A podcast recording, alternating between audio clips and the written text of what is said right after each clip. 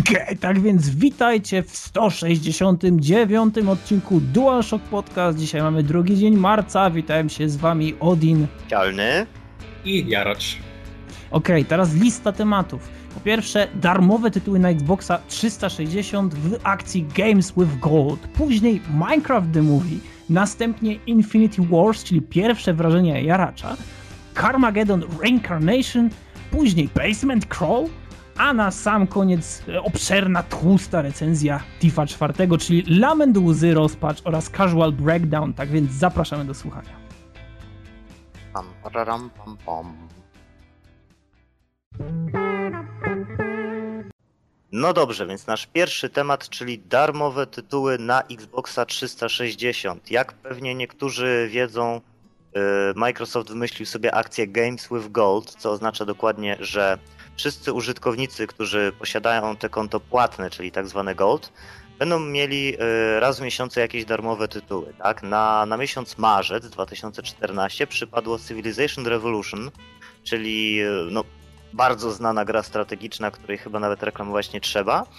Oraz y, Dungeon Defenders. To jest pomieszanie, powiedzmy, pseudo-CRPGa z, z grą typu Tower Defense, więc ciekawe powiązanie, ciekawy tytuł, w ogóle multiplatformowy tak naprawdę, bo pojawił się na wszystko łącznie z iPhone'ami i warte sprawdzenia, bo szczególnie, że jest za darmo, tak? Y, dla osób, które chciałyby... Wiedzieć... Przepraszam, przepraszam, ty nie wiem, czy kojarzysz, ale na DS-ie funkcjonuje takie powiedzenie, że nic nie ma za darmo. Tak więc nie pamiętam, kto tutaj do kogo mówił. Chyba ty, Cialny, mówiłeś do Mroka. Tak więc... Nie, nie, nie, bo to było odnośnie tego, że za darmo można tylko wpysk dostać, tak? A to chodziło mi o to, że nie za darmo, bo są, znaczy straty, yy, załóżmy, nazwijmy to pseudomaterialne i też można, można zostać okradzionym, więc tak, za darmo to, nie jest do końca. Więc, ale te dwie gry są na pewno za darmo. Znaczy, no dobra, w dużym cudzysłowie za darmo, bo trzeba mieć konto Gold, tak? Ale ci, co grają y, online, wiedzą, że, że te konto Gold muszą mieć, więc to jest taki dodatkowy plusik, tak jak PlayStation Plus, powiedzmy. Cialny, czy to jest ta cywilizacja, o której myślę i ona jest na Xboxie? Pewnie. Ty, ja ją mam na, ja ją mam na płycie już od dawien dawna. Bardzo, bardzo fajny tytuł, bardzo fajnie się grało, przyjemnie. Więc... Nie wiem, ja nie wyobrażam sobie, jak, jak tego rodzaju strategia mogłaby funkcjonować na konsoli. I robić to dobrze. Da się. I robić to dobrze. Dobrze. Da się. Nie, ja, ja, też w sumie nie wiem, czy, czy to nie jest tak, że jakiekolwiek strategie na konsolach mają jednak ten problem, że rozgrywa się je jeszcze wolniej przez brak myszki.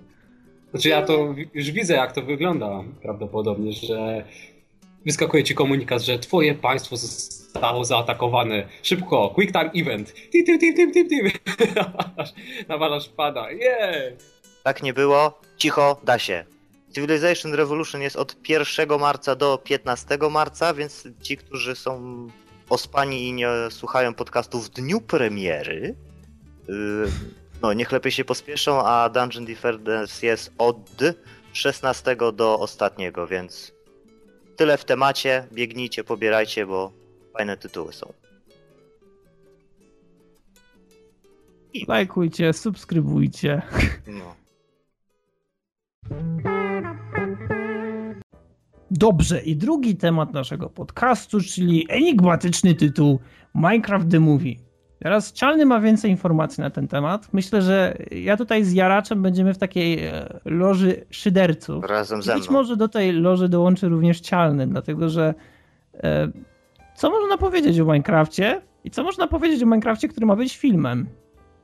No to jest, znaczy, wiecie, no to, to jest w ogóle najważniejsza wiadomość tygodnia, tak? Więc tutaj, tutaj musimy po prostu coś o tym powiedzieć, tak? Ogólnie y, Markus y, Persson, czyli y, tak zwany Notch, wypowiedział się na swoim Twitterze w taki bardzo fajny sposób. Nie? Ktoś próbuje wypuścić na świat informację, że pracujemy z Warner Bros. na temat potencjalnego filmu o Minecrafcie, tak? To ja chciałem być tą osobą, która, która chciała wypuścić tą informację. No wiecie co, no kurde, żeby wypuszczać biedaczek, w ogóle... No biedaczek, no, tak mieć żal o to, że ktoś, ktoś go ubiegł, nie? Jak mogłeś po prostu. I... Nie, no to jest straszne, naprawdę. Ja nie wiem, jak ten człowiek sobie poradzi, będzie musiał ocierać łzy pieniędzmi. Boże. Czyli film jednak nie powstanie, no bo ten człowiek się zabije, tak? Teraz z, ża z żalu. Nie, nie, ale to znaczy ogólnie zostało potwierdzone, że tak, o, o, oni kombinują nad tym, tak? Więc to jest. Y, dla mnie to jest troszkę śmieszne i ja też nie mam pojęcia, o czym ma być ten film tak naprawdę, bo mi się, mi się Minecraft kojarzy z czymś takim, że to my powiedzmy de decydujemy, co ma się dziać w tym, w tym tytule, tak? I no, zrobić film na podstawie czegoś takiego. Ja rozumiem zrobić film na podstawie, nie wiem, jakiejś gry w stylu Prince of Persia czy, czy czegoś takiego, ale Minecraft? Naprawdę? Dziwnie trochę.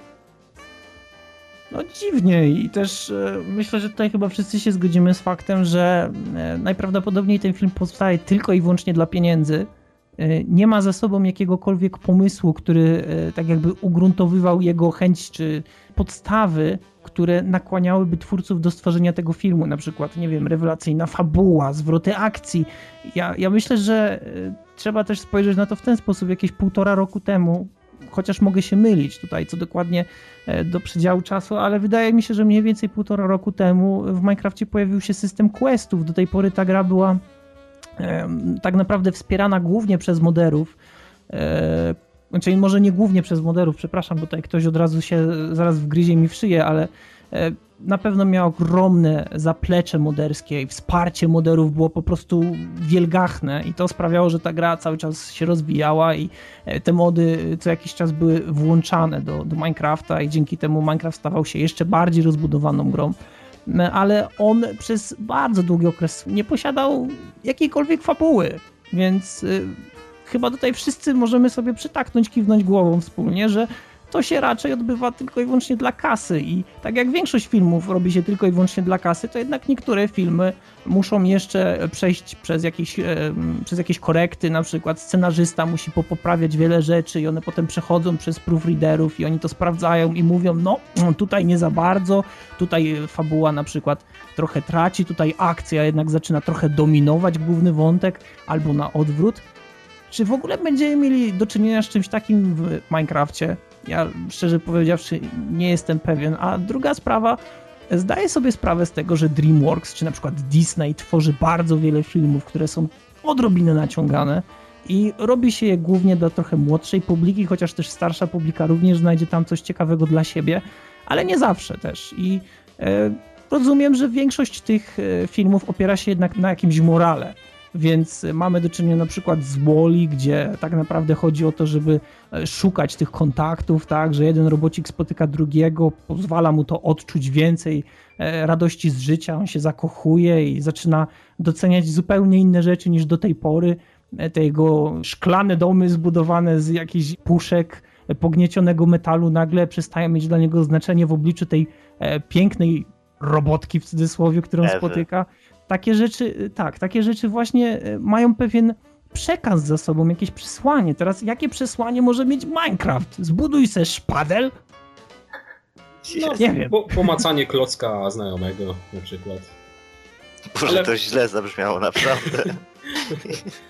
Taki właśnie był mój zamiar. No ale. mm, Kurde, no sam nie wiem, co myśleć na, tego, na temat tego filmu.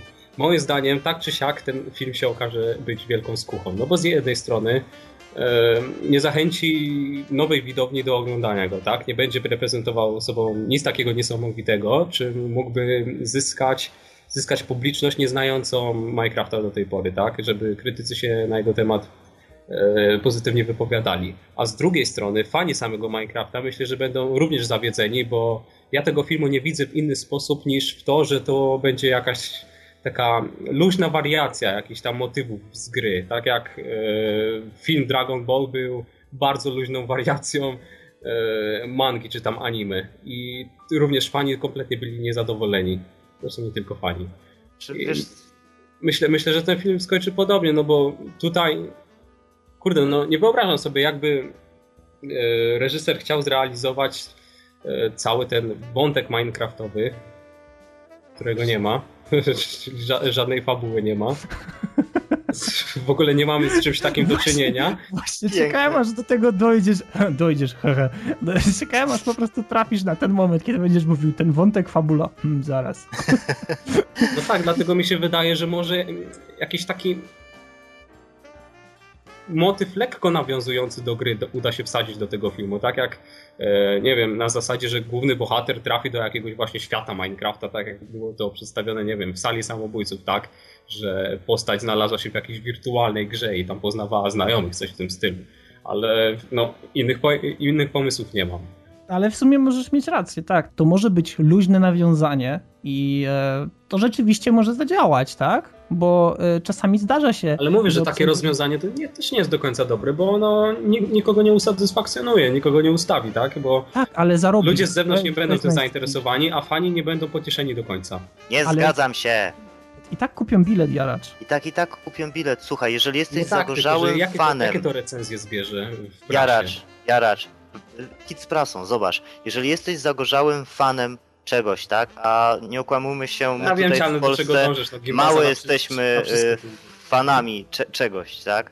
Ale w Stanach, jeżeli ktoś na przykład, y, nie wiem, lubi Władcy Pierścieni, to oprócz edycji Blu-rayowej, która ma 15 Blu-rayów, jakiejś, nie wiem, ręcznie robionej mapy, strojów, figurek, y, komiksów, nie wiem, gier i wszystkiego innego, oni po prostu łapią to wszystko, tak? To jest taki fanbase, że Chepią to jak młode pelikany. no dokładnie. Ale słuchajcie, ale no zobaczcie, z Batmanem tak samo jest, nie? Osoba, która jest naprawdę takim mega fanem Batmana, na pewno ma jakieś tam figurki, jakieś, jakieś duperele, chyba że jest psychofanem i wiecie, ma O sorry, stroje. ja jestem wielkim fanem Batmana, a nie mam figurek. Mam co najwyżej komiksy. No a, a? Cialny, z tego powodu ustaliliśmy, że to jest zwyczajnie skok na kasę. To nie będzie ze sobą nieść żadnych treści merytorycznych ani e, artystycznych. I pozostaję tym fanem, mimo tego, że większość filmów z Batmanem mi się kompletnie nie podoba. Nie umiesz się znać. Nie masz prawa do własnego zdania, proszę pana, to jest internet delay. To słuchajcie, to teraz tak, żebym się jeszcze nie wygłupił na koniec, tak jak przy ostatnich paru odcinkach, chociaż wydaje mi się, że już jestem e, w tym krótkim. Spokojnie, we got you covered. Da, damy radę. D- Wyczytałem to gdzieś, ale nie jestem pewien, czy, czy może mi się wydawało, czy to naprawdę jest prawda. Y, Minecraft ma być filmem z aktorami. O, świetnie. I No, ja tak go sobie właśnie wyobrażałem. Ja chcę, żeby każdy z tych aktorów nosił taki wielki karton na głowie.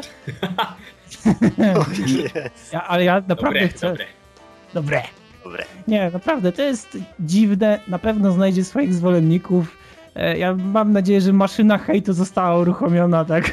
Ale słuchajcie, właśnie, i tutaj mamy zadanie dla was. Podajcie jakieś e, Mamy? dodatkowe tytuły, które też mogłyby ocz- oczekiwać swojej ekranizacji. Pierwszy pomysł Pac-Man, tak? I teraz czekam na waszą inwencję. Ała, ała, ała, ała. Tetris, koniecznie. Koniecznie Tetris. No, to tak, to są, to jest, to jest jak 24 godziny. Za każdym razem, kiedy ten klocek zjeżdża o jeden poziom w dół, słyszysz ty, ty. Nie, to jest, dobra, przejdźmy dalej, bo coś się zaczyna robić dziwne.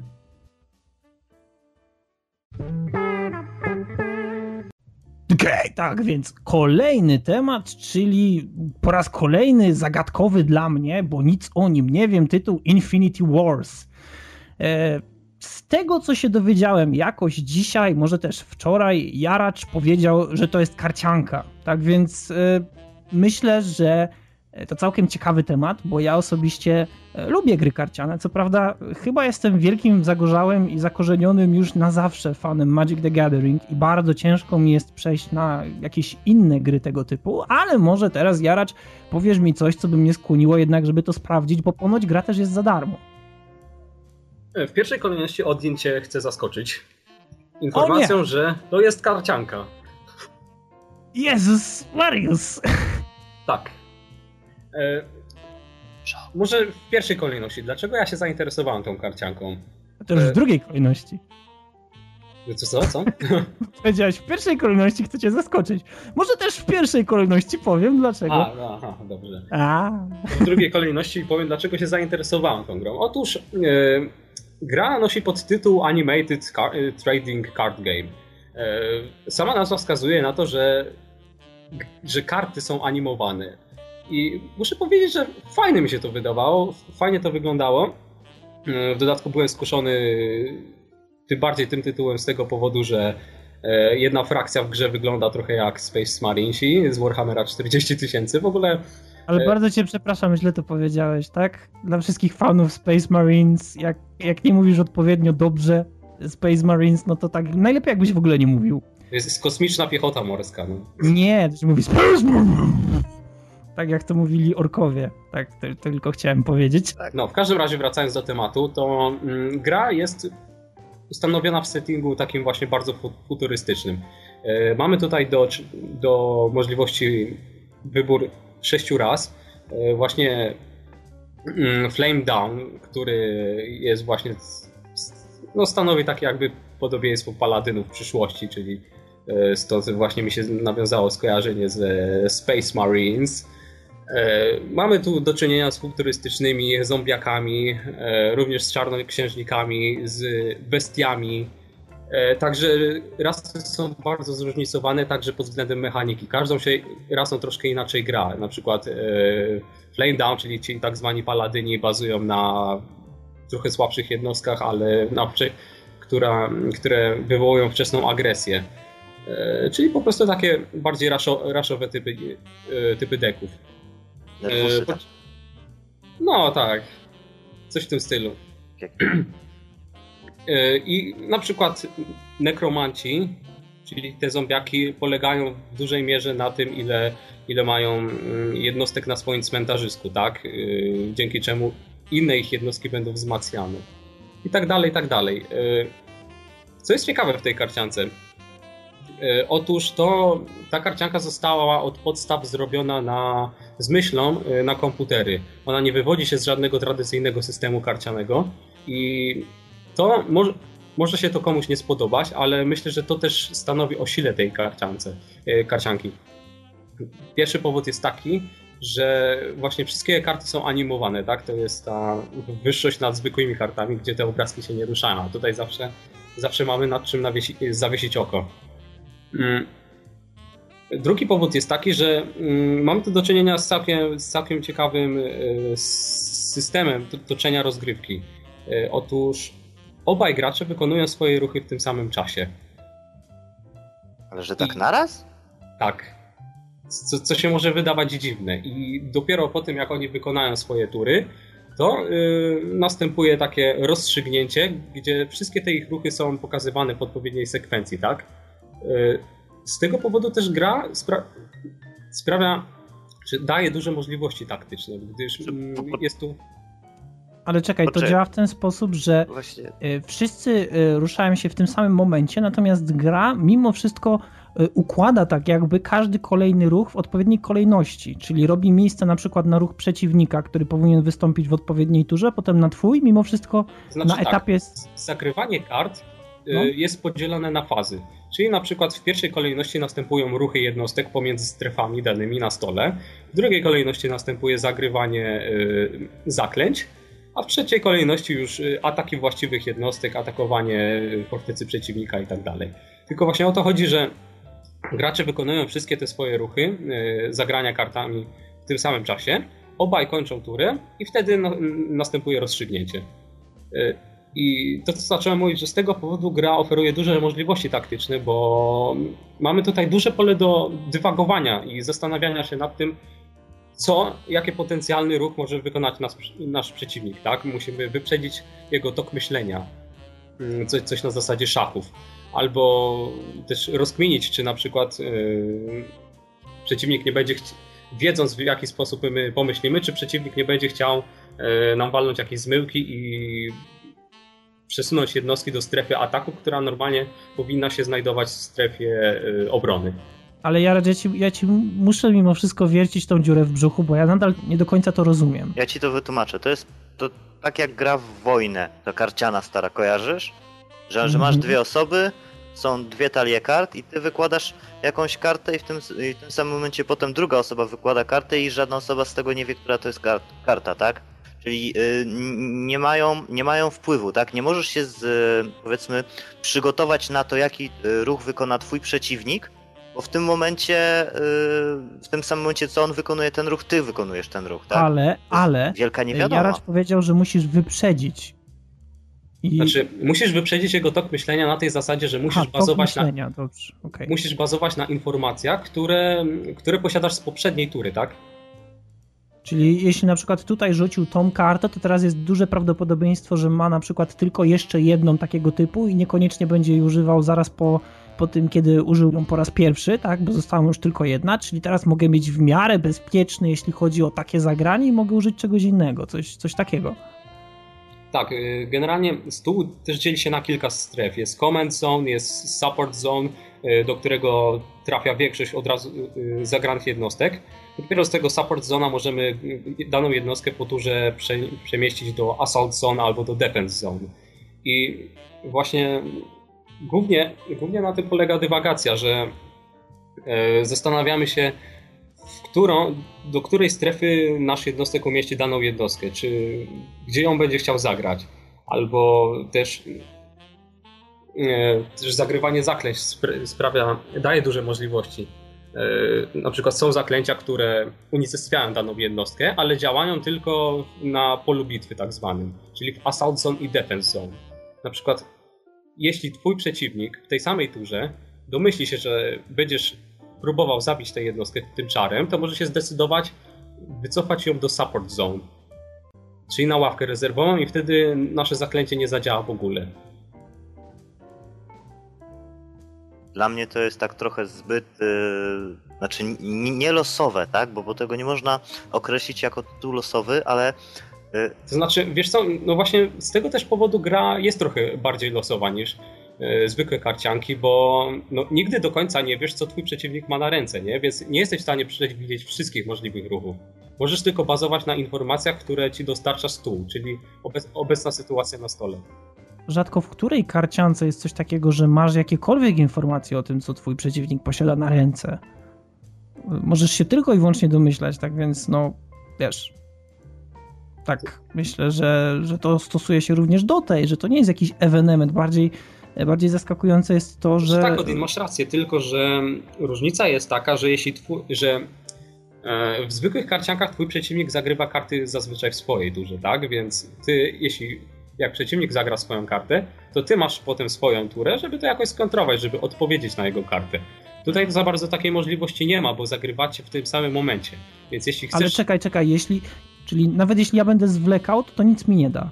Nie, nie, nie, bo to obaj gracze muszą zakończyć turę, żeby, żeby gra dalej przeszła do tego momentu rozstrzygnięcia.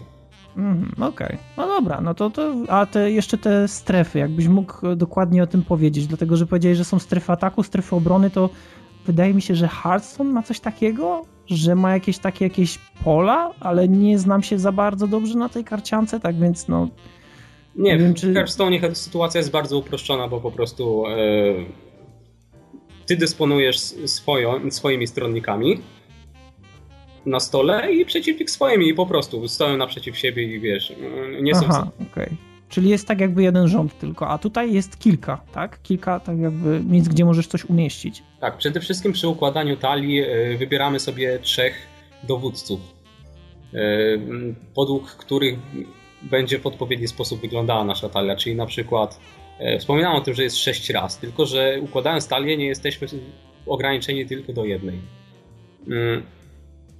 Każda, każda karta ma wymagania tak jakby wierności, czyli e, il, ilu komanderów danej, e, z danej rasy musisz mieć, żeby móc zagrać tę kartę. Czyli na przykład jeśli mam, mogę zagrywać karty z rasy Flame Dawn, z dwoma punktami wierności, tylko jeśli mam dwóch dowódców na trzech e, tej samej rasy. Czyli to oznacza, że na przykład mogę sobie walnąć po jednym dowódcy e, z każdej rasy i wtedy będę mógł pomieszać talię tymi trzema rasami, tak? Tylko po prostu będę mógł używać tych słabszych kart zazwyczaj. E, no i tak, więc mamy do czynienia z Command Zone, czyli w tym miejscu, w którym dysponujemy swoimi trzema dowódcami, których możemy zagrać w każdym momencie, płacąc ich koszt. Oni również mogą używać swoich e, umiejętności specjalnych w tamtym miejscu. E, każdy gracz posiada też support zone, do którego właśnie, który jest tak jakby łapką rezerwową dla naszych istot, mm, na którą trafiają e, kreatury, gdy na przykład są zmęczone, albo gdy zagrywamy je od razu do gry. Mm, mamy tu jeszcze do czynienia z Assault Zone'em dla każdego gra z graczy, y, co oznacza, że każda, kreatura znajdująca się w tym Assault Zone na, na koniec tury, w tej fazie rozstrzygnięcia, zadaje obrażenia przeciwnikowi, czyli jego fortecy. No i jeszcze mamy Defense Zone, który, w którym umieszczamy kreatury po to, żeby blokować kreatury przeciwnika, które chciałyby nas zaatakować. No i tak to mniej więcej wygląda. Po prostu gro rozgrywki yy, ogranicza się właśnie do grania kreatur, do przemieszczania ich właściwie pomiędzy tymi strefami. No i tak jakby przechytrzenie nasze, naszego przeciwnika właściwie chyba w każdej teraz, nie wiem czy są jakieś w ogóle wyjątki, ale wydaje mi się, że nie. E, w każdej karciance, teraz będę tak mówił trochę, uwaga, zachowawczo, tak więc proszę mnie nie bić, chyba w każdej karciance jest coś takiego, że mamy instanty, mamy karty, które wzmacniają nasze karty, mamy karty, które osłabiają karty przeciwnika i tak dalej. Jak to wygląda w Infinity Wars? No tak, tutaj też mamy do czynienia y, z kartami, które wpływają na nasze kreatury, z umiejętnościami postaci, które potrafią e, dodatkowo wzmocnić nasze inne charaktery. E, mamy jeszcze karty lokacji, które też tam mają, wpływają jakoś na rozgrywkę i przy okazji zmieniają trochę stół na taki bardziej wypasiony. Ho, ho, ho. Więc, więc tak, jest, jest masa kart mających różnorodne, różnorodne znaczenie, różnorodne wartości, więc ciężko po prostu opowiedzieć o nich o wszystkich. No ale tak, gra ma generalnie dużo głębi i dużo, dużo ma dużo możliwych zagrań do zrealizowania. Też może od razu powiedzmy dla wszystkich tych, którzy oczekiwali tutaj recenzji, to, że to rzeczywiście są chyba pierwsze wrażenia, tak? Bo e, liczę na to, że jeszcze coś więcej o tym powiesz, dlatego że ciężko jest wyciągnąć z tego wszystkiego, co tak naprawdę wyróżnia tą grę, oprócz tych, tych dwóch rzeczy. To znaczy, oczywiście da się, ale mimo wszystko chciałbym usłyszeć taki definitywny wyrok, czy na przykład e, ona się wplasowuje gdzieś e, pomiędzy te karcianki, które rządzą na rynku, które są najpopularniejsze, czy też może jest zupełnie niszowa i e, przysłuży się tylko i wyłącznie tym, którzy chcą sobie raz na jakiś czas pograć i tak bez jakiegokolwiek stresu, wiesz. Co ty myślisz? Czy ja się wetnę? Dla mnie to... Wydaje mi się, że hardkorowi... No mów ciągle, mów.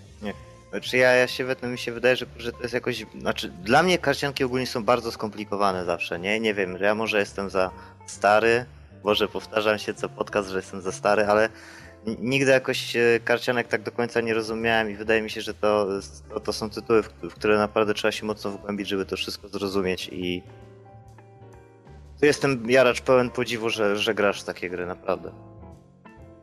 Znaczy mi się wydaje, że ta karcianka nie celuje w hardkorowych fanów innych karcianek jak Magic, no bo nie oszukujmy się tam, ci ludzie nie, nie szukają niczego innego.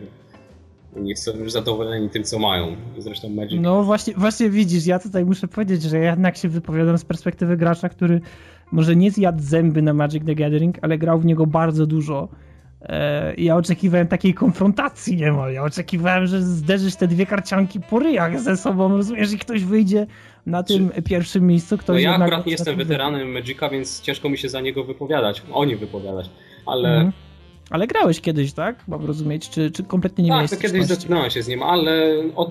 ja bym do Infinity Wars bardziej zachęcił ludzi, którzy są yy, spragnieni jakiegoś now, nowego powiewu w karciankach, jakiegoś takiego innego stylu otoczenia rozgrywki, no bo tak jak mówiłem, to E, sam ten system, w którym wykonujemy jednocześnie ruchy z przeciwnikiem, jest moim zdaniem dość innowacyjny i warto dać mu szansę. Tym bardziej, że gra jest darmowa. E, wyszła gdzieś tak 2,5 tygodnia temu dopiero e, do stadium otwartej bety. Więc czemu nie? No warto spróbować. W dodatku powiem, że właśnie te animowane karty fajnie wyglądają. Wiadomo, że niektóre są troszkę tak niechlujnie zrobione. Na przykład pokazując tylko, że, na, że ta postać zaprezentowała na karcie, lekko się chwieje do tyłu, do przodu, wow, ale animacja. ale i, inne animacje są naprawdę fajne i aż miło na nich zawiesić oko, bo są złożone na przykład z kilkunastu klatek. E, mhm. Bardzo fajnie dopracowanych, więc ale ja, ja ci nie dam spokoju jeszcze z jedną rzeczą, bo nie byłbym sobą, gdybym o to nie zapytał. Panie Odin, jak żyć? Muszę, sorry, ale y, jest tak, że ogólnie rzecz biorąc, e, na rynku teraz powstają karcianki może trochę odważniej niż kiedyś. E, kiedyś nie było ich aż tak dużo i też myślę, że każda, która powstawała, musiała się jednak równać z tym Magic the Gathering, albo przynajmniej starać się jakoś e, zareklamować w jego mm, towarzystwie na tyle, żeby... Wiesz, od z czego to wynika? Mi się tak wydaje, że kiedyś po prostu trzeba było włożyć dużo większy wkład w to, żeby rozkręcić karciankę.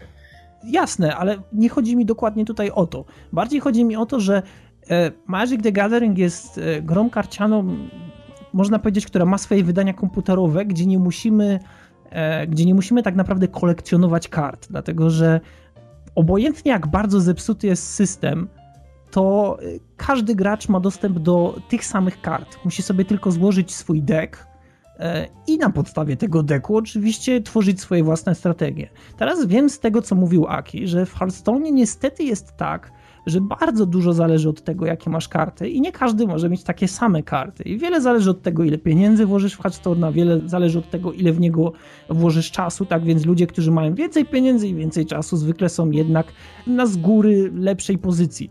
Teraz, jak jest w przypadku Infinite Wars? Czy tutaj jest również tak, że zbieramy karty na zasadzie, można powiedzieć, takiej mocnej losowości i e, kto więcej włoży czasu, tym ma większą szansę na to, że po prostu będzie z góry jednak na lepszej pozycji już przy rozpoczęciu meczu? Wiesz co, pytanie nie powinno brzmieć, czy tak jest, bo tak jest w każdej karciance. Moim zdaniem to jest nieodłączny element. No ale w Magic the Gathering na przykład tak nie ma, tak? W tych wersjach, które wyszły na PC, ta oprócz oczywiście, jeśli nie mówimy tutaj o wersji online w przeglądarce, e, to wszystkie edycje PC-owe Magic the Gathering mają to do siebie, że się po prostu odblokowuje każde kolejne karty. Czasami są nawet i kody promocyjne, które odblokowują nam jeszcze więcej kart i ostatecznie na koniec dnia wszyscy gracze mają te same karty tej samej ilości. I dopiero tworząc swój własny deck, czyli dobierając sobie te 60 powiedzmy podstawowo kart, e, oni przystępują do walki między sobą. I Ale tutaj jest poczucie, wiesz... Jest też tego... chyba jak, też jakiś podział pomiędzy tymi graczami, że są gracze, którzy mają te kody promocyjne, są inni, którzy... Nie, nie, kody promocyjne są na oficjalnej stronie. Praktycznie za każdym razem, kiedy odpalasz grę, e, to widzisz w Community Hub na Steamie po prostu informacje dla wszystkich tych, którzy e, jeszcze nie mają tych kodów. E, zresztą, wiesz, to też jest tak, że te kody nie odblokowują jakichś nadzwyczaj istotnych kart, bardziej e, karty legendarne albo takie wyjątkowo, można powiedzieć, e, nieuniwersalne, takie bardzo wyspecjalizowane, więc niekoniecznie w jakimś konkretnym meczu one mogą pomóc, więc nawet gdybyś nie miał tych kodów promocyjnych, co jest bardzo ciężko zrobić, kupując tą grę, kiedy ona krzyczy do ciebie, że są kody promocyjne, to nawet jeśli tego nie masz, to można powiedzieć z bardzo dużym marginesem błędu, ale mimo wszystko, że gracze są mniej więcej na tym samym poziomie, jeśli chodzi o karty. I teraz właśnie pytanie do ciebie, czy Infinity Wars robi dokładnie to, znaczy nie dokładnie to samo, ale czy robi coś podobnego jak Hearthstone? No myślę, myślę, że tak. Tutaj dużo zależy od kart, które wylosujemy. To znaczy, e, dostajemy wszystkie postawy. O zaraz, czyli my losujemy? My sobie nie wybieramy kart? Znaczy, tak i nie, bo y, dostajemy większość podstawowych kart dla każdej z raz y, po przejściu kampanii. Bo przechodzimy właśnie kampanię dla każdą z tych raz i dostajemy te podstawowe karty. Tylko właśnie różnica może polegać na tym, że ktoś y, potem przy różnorakich zadaniach i jakichś innych specjalnych eventach, przy których gra również wynagradza nas, nas kartami, może po prostu wylosować lepsze karty. No i, no i będzie taki będzie takie niezbalansowanie jakieś z tego powodu. E, jeszcze chciałem poruszyć, że to, co mi się właśnie nie podoba w tej grze, to to, że e, karty do kupienia w samej grze moim zdaniem są za drogie.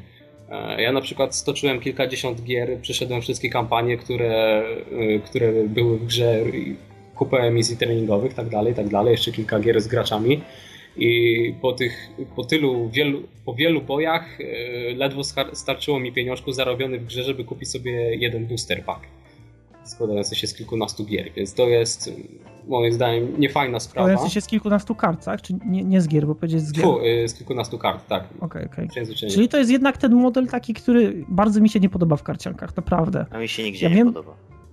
ja wiem, że to musi na siebie zarabiać.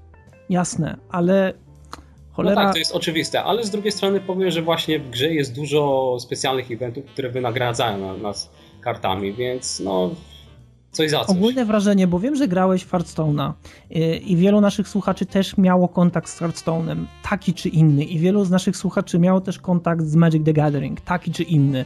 A podejrzewam, że większość naszych słuchaczy, jak nie wszyscy mieli kontakt z Magic the Gathering. Ja nie. Gdybyś mógł jakoś, no dobra, ty nie, ale ty nie jesteś słuchaczem, ty nagrywasz, puh, cicho. E, Gdybyś miał to porównać, Jarek, to jakbyś, jakbyś to jednak ocenił? Czy to się wybija na tle Hearthstone'a? Bo rozumiem, że to raczej będzie porównywane mniej więcej właśnie do takich gier, e, gdzie kolekcjonujemy te karty, gdzie głównie chodzi o to, żeby je kolekcjonować, a raczej nie do Magic the Gathering. No chyba, że mówimy o tej wersji online'owej, na którą można przewalić mnóstwo pieniędzy, co się w ogóle nie opłaca, tak więc... e, Trafiłeś na temat, który bardzo lubię, tak więc no ja przepraszam, ja bardzo Czy przepraszam. Odin, ja nie czuję się na tyle kompetentny, żeby jednoznacznie, obiektywnie ocenić, która gra jest lepsza. To myślę, że to jest kwestia oczekiwań. Y, Obydwie gry mają potencjał, choć wydaje mi się, że Hearthstone jest bardziej kierowany do graczy casualowych, czyli takich, którzy chcieliby po prostu spędzić jakoś e, niezobowiązująco popołudnie z grą i, i nie zagłębiać się w nią za bardzo. A Infinity Wars tutaj da, daje mimo wszystko trochę większe możliwości i jest grą trochę mniej losową niż Hearthstone. Mimo wszystko. Mm, No to i ja z mojej strony wszystko. Cialny? Co ja już sobie namyt rozłożyłem. Dziękuję, dobranoc. Nie, to ja, ja nie mam nic do powiedzenia, bo tak jak już mówiłem wcześniej, dla, dla mnie to jest. Yy, ja nie gram w karcianki, tak? Dla mnie to jest zbyt skomplikowane. Ja jestem stary. Okej, Ale to, dobra. to przypadkiem właśnie starsi ludzie głównie nie grają w karcianki? Przepraszam, Ci, którzy przepraszam, wywodzą się z systemów tradycyjnych karcianych? przepraszam. Ej, ale w Hearthstone'a gra akurat bardzo dużo ludzi, którzy zostali przyciągnięci z zupełnie innych gier, zupełnie, zupełnie innych gier. No stąd tyle narzekań na Hearthstone'a, bo wiesz... Bo ludzie nie mający do, do tej pory do czynienia z karciankami, wiesz, są zaskoczeni, że, że ta gra jest losowa i że tu się nie liczy tak bardzo skill. Ojej. Tylko to, jakie wylosuje karty. Zaskoczenie. najlepiej by było, gdybym miał bardzo dużo dobrych kart, co też mogę osiągnąć, spędzając mnóstwo czasu przed Hearthstone'em. Tym bardziej tak wiedząc, że, ro, że zrobił to Blizzard, tak? Że- Że ta gra nie jest typowo i compet- competitive. Czyli nie jest stworzona do sportu. tym bardziej nie powiedziałbym, że wydaje mi się, że Hearthstone, jeśli mogę w ogóle zrobić taką ratę na boku, wydaje mi się, że Hearthstone wygląda na grę, która jest skierowana do casuali, jednak e, jakiekolwiek pojedynki już na starcie zaczynają systematycznie eliminować casualowych graczy na korzyść tych, którzy spędzają przy tym coraz więcej i więcej czasu. Innymi słowy, gra przestaje być casualowa. Ale to tylko takie moje trydy małe. No tak, Odin, zgadzam się. Myślę, że Blizzardowi e, zajmie jeszcze bardzo dużo czasu, zanim znajdą balans pomiędzy e, zrównoważeniem rozgrywki dla casuali, a pomiędzy tymi lepszymi. No bo zgadzam się, że no- nowy gracz jak wchodzi i musi, jak wchodzi do gry i musi bazować na podstawowych kartach, gdzie spotyka w starciu z jakimś gościem, który em, fuksem albo pieniędzmi wy- wydropił kilka legendarek, które są często po prostu przesadzonymi kartami, to naprawdę można się zniechęcić.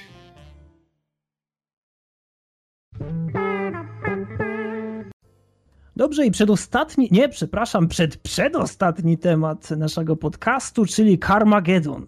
Otóż Carmageddon doczekuje się reinkarnacji, co też znalazł cialny w odmętach internetu. E, Myślę, że każdy z nas ma jakieś wyobrażenie o Carmagedonie. Niektórzy w niego grali, inni tylko o nim słyszeli. Ja miałem to szczęście, że w niego grałem i pamiętam, że grałem jeszcze w tą nieocenzurowaną wersję i to jeszcze na chyba Pentiumie 2, tak myślę, i to jeszcze Pentiumie 2 znajomego, na którego patrzyłem z podziwem, który był w Big Tower, jeśli ktoś w ogóle pamięta takie obudowy. Pamiętam. E, tak więc cialny, powiedz mi, co wiemy na temat reincarnation, e, czy w ogóle po prostu reinkarnacji, bo też to może nie być e, konkretnie tytuł Carmagedona, To jest tytuł ale co nim wiemy? Po pierwsze, że jest to tytuł Carmagedona, jest to dokładnie reinkarnacja pierwszej części nam znanej, strasznie brutalnej gry samochodowej, w której niekoniecznie chodziło o to, żeby przyjechać na pierwszym miejscu. Tak? I Carmageddon jest już aktualnie moim zdaniem legendą gier pseudo-samochodowych, który no poza tym, że jest znany na pewno bardzo mocno na Gogu czy na jakichś takich innych starych grach, to nawet y, pojawił się port na urządzenia iOS. Nie wiem, czy wy też macie na... Pojawił się port na urządzenie Android, który był chyba przez dwa miesiące za darmo. Tak No właśnie. A pozdrawiam serdecznie, ja też mam za darmo. A, A, widzisz. I to razem taką, wiesz, wersję multiplatformową, znaczy multi-iOS-ową, czyli i na iPady, i na iPhony, więc to już w ogóle, wiesz, wykorzystaniem iClouda, czyli mogłem skończyć jeden wyścig, a potem kontynuować na iPadzie, czy tam wrócić sobie z powrotem na iPhone'a, jak już się ten naładował, więc naprawdę bardzo zacnie. Nie wiem, czy, czy jest tak naprawdę sens y, mówienia czegokolwiek na, na, na temat Carmagedona tego pierwszego, bo chyba każdy, który kto grał kiedyś w gry, to wie, jak, jak to wyglądało, tak? To po prostu jeździło się samochodem, rozbijało, rozwalało, rozjeżdżało ludzi, zwierzątka. No ogólnie to, to był chory wymysł czyjś, tak? I takie wymysły są fajne tak naprawdę czasami. Jeżeli chcemy wrosnąć na młodego psychopatę, jak, jak najbardziej. I pojawiła się właśnie reinkarnacja, czyli y, de facto nazwijmy to pełnoprawny remake, który poza tym, że wychodzi na PC, ma Maci, Linuxy, też wychodzi na konsole nowej generacji. Na razie jest to w ogóle w wersji pre-alpha, czyli no za dużo, za dużo nie, nie ma na ten temat. Tak? Ostatni filmik, jaki pokazywali, to był model zniszczeń, który wygląda dokładnie tak samo komicznie jak, e, jak w pierwszym Carmagedonie, tylko oczywiście w przepięknej grafice. no dobrze, ale e, musimy Jak co? jednak coś więcej powiedzieć na ten temat, tak? E, czyli dokładnie, co widzimy, co się dzieje, czego możemy się spodziewać, jakie będą samochody, czy w ogóle to będzie odstępstwo od serii, czy może powrót do korzeni cialny, będę cię męczył, przykro mi. Wszystkich męczą. No przecież powiedziałem, że to będzie całkowity remake pierwszej części Carmagedona. Nie słucha mnie pan. Więc Bardzo, bardzo możliwe. samochody będą dokładnie te same, co w Carmagedonie 1. Nie wiem, bo nie jestem pewien, czy lokacje będą dokładnie te same. Wiem, że y, pod koniec tego miesiąca osoby, które wstąpiły do programu Steam Early Access będą mogły już sobie w te, w te wersje alfa, pre-alfa, beta się zabawić. Więc to to jest dobra wiadomość, no ludzie, entuzjazm. Jak zaczęliśmy teraz właśnie rozmawiać, właśnie e, uderzyłem teraz na moje aplikacje w Google Sklep i okazało się, że nadal posiadam Carmageddon Promotional Edition od firmy Stainless Games e, i właśnie zaczęło się pobierać 110 MB Carmageddona, tak więc Pełna może gra. jeszcze w tym podcaście, tak, może jeszcze w tym podcaście będę w stanie wam coś na ten temat powiedzieć, bo to jest wersja, gdzie ludzie krwawią chyba na czerwono, tak więc to już jest w ogóle cudnie. Tak, tak, tak, to dokładnie tak samo mam. No i właśnie, żeby było śmieszniej, też Stainless Games robi ten remake. Aha, no dobrze, No, więc więc dobrze. jest, jest zacnie, będzie grubo i na pewno wiemy, że osoby, które, e, które kiedyś zrobiły tego Carmagedona i, i dalej żyją, to zrobią go ponownie tylko na, na nowej generacji, więc no, będzie taki naprawdę przepiękny powrót do korzeni młodych jeżdżących psychopatów. No dobra, ale teraz jeszcze pytanie. Myślisz, że kogoś jeszcze to e, pociąga? E, wyłączając kompletnie ludzi, którzy pamiętają tą serię, to myślisz, że znajdą się takie osoby, którym po prostu przypadnie do gustu zwykłe jeżdżenie i rozjeżdżanie wszystkiego, co się rusza? Bo to Mm, też jest dość tak. istotne pytanie. W dzisiejszych czasach w dzisiejszych czasach wszystkie gry wyścigowe, obojętnie czy to jest e, Dirt Showdown, czy cokolwiek innego, w których po prostu masz się zderzać, rozjeżdżać i tak dalej, e, one nie cieszą się zbyt dużą popularnością. I, i ja rozumiem, że Carmageddon będzie jechał jednak na bandwagon e, swojego hypu. I na pewno znajdą się ludzie, którzy tą grę kupią, ale czy to nie będzie tak, że jednak spotka się z ogromnym rozczarowaniem, bo okaże się, że to jednak nadal jest tylko ta stara gra w nowszej grafice, z innym systemem kierowania, ale mimo wszystko dalej to samo. Wiesz co, jeżeli to będzie dalej to samo, to, to ja to chcę, tak? A nie okłamujmy się, są też y, osoby, które y, słyszały o Carmagedonie i nigdy w niego nie grały, ale y, nie mają tej siły, żeby go u, u siebie odpalić na, na komputerze, bo po prostu wizualnie ta gra sobą no, teraz nic nie, nie, nie, nie prezentuje, tak? Patrząc po tym, kiedy ona była zrobiona. I ja czasami nawet tak miałem, że wiem, że jest jakaś fajna gra, do której mógłbym wrócić, ale z powodu na y, wodotryski graficzne po prostu tego nie zrobię, bo szkoda mi moich oczu pięknych. Ale Dungeon Keepera jedynkę mam z przystawką Keeper FX i jest dobrze. Więc moim zdaniem to, to będzie sukces. Pozytywny cialny myśli pozytywnie. A milczący Jaracz jest bardzo milczący.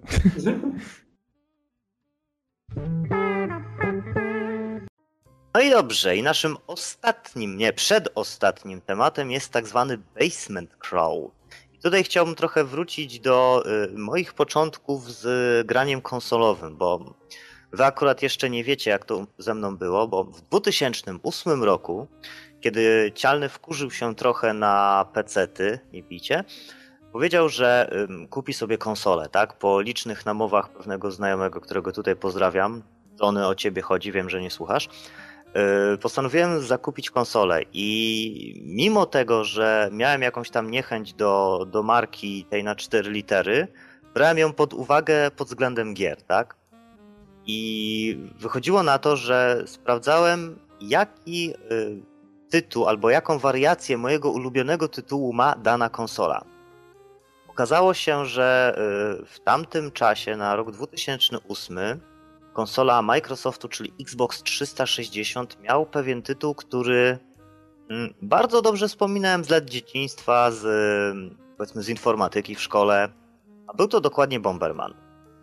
I na pewno każdy z Was zna tego starego, dobrego Bombermana, który na początku był w pewnym sensie singleplayerowy, potem wyszły też jakieś wersje gdzie można było sobie grać na, na jednym sprzęcie w parę osób. No, widzisz, ale w to już grałem. Game Boy, Bomberman, tak. No, no. Tak. No, no ja właśnie. na PC akurat. No właśnie, Bomberman, no to jest, to jest tytuł po prostu, który w, y, tyle, tyle wspomnień zawsze daje mi i mi. I to jest w sumie tytuł tak naprawdę, przez który moja żona zaczęła grać, bo mieliśmy czasem takie sesje, że cztery osoby jak byliśmy, to dobra, dajemy Bombermana. Raz nawet połączyliśmy dwie konsole, żeby grać na jednej planszy w 8 osób.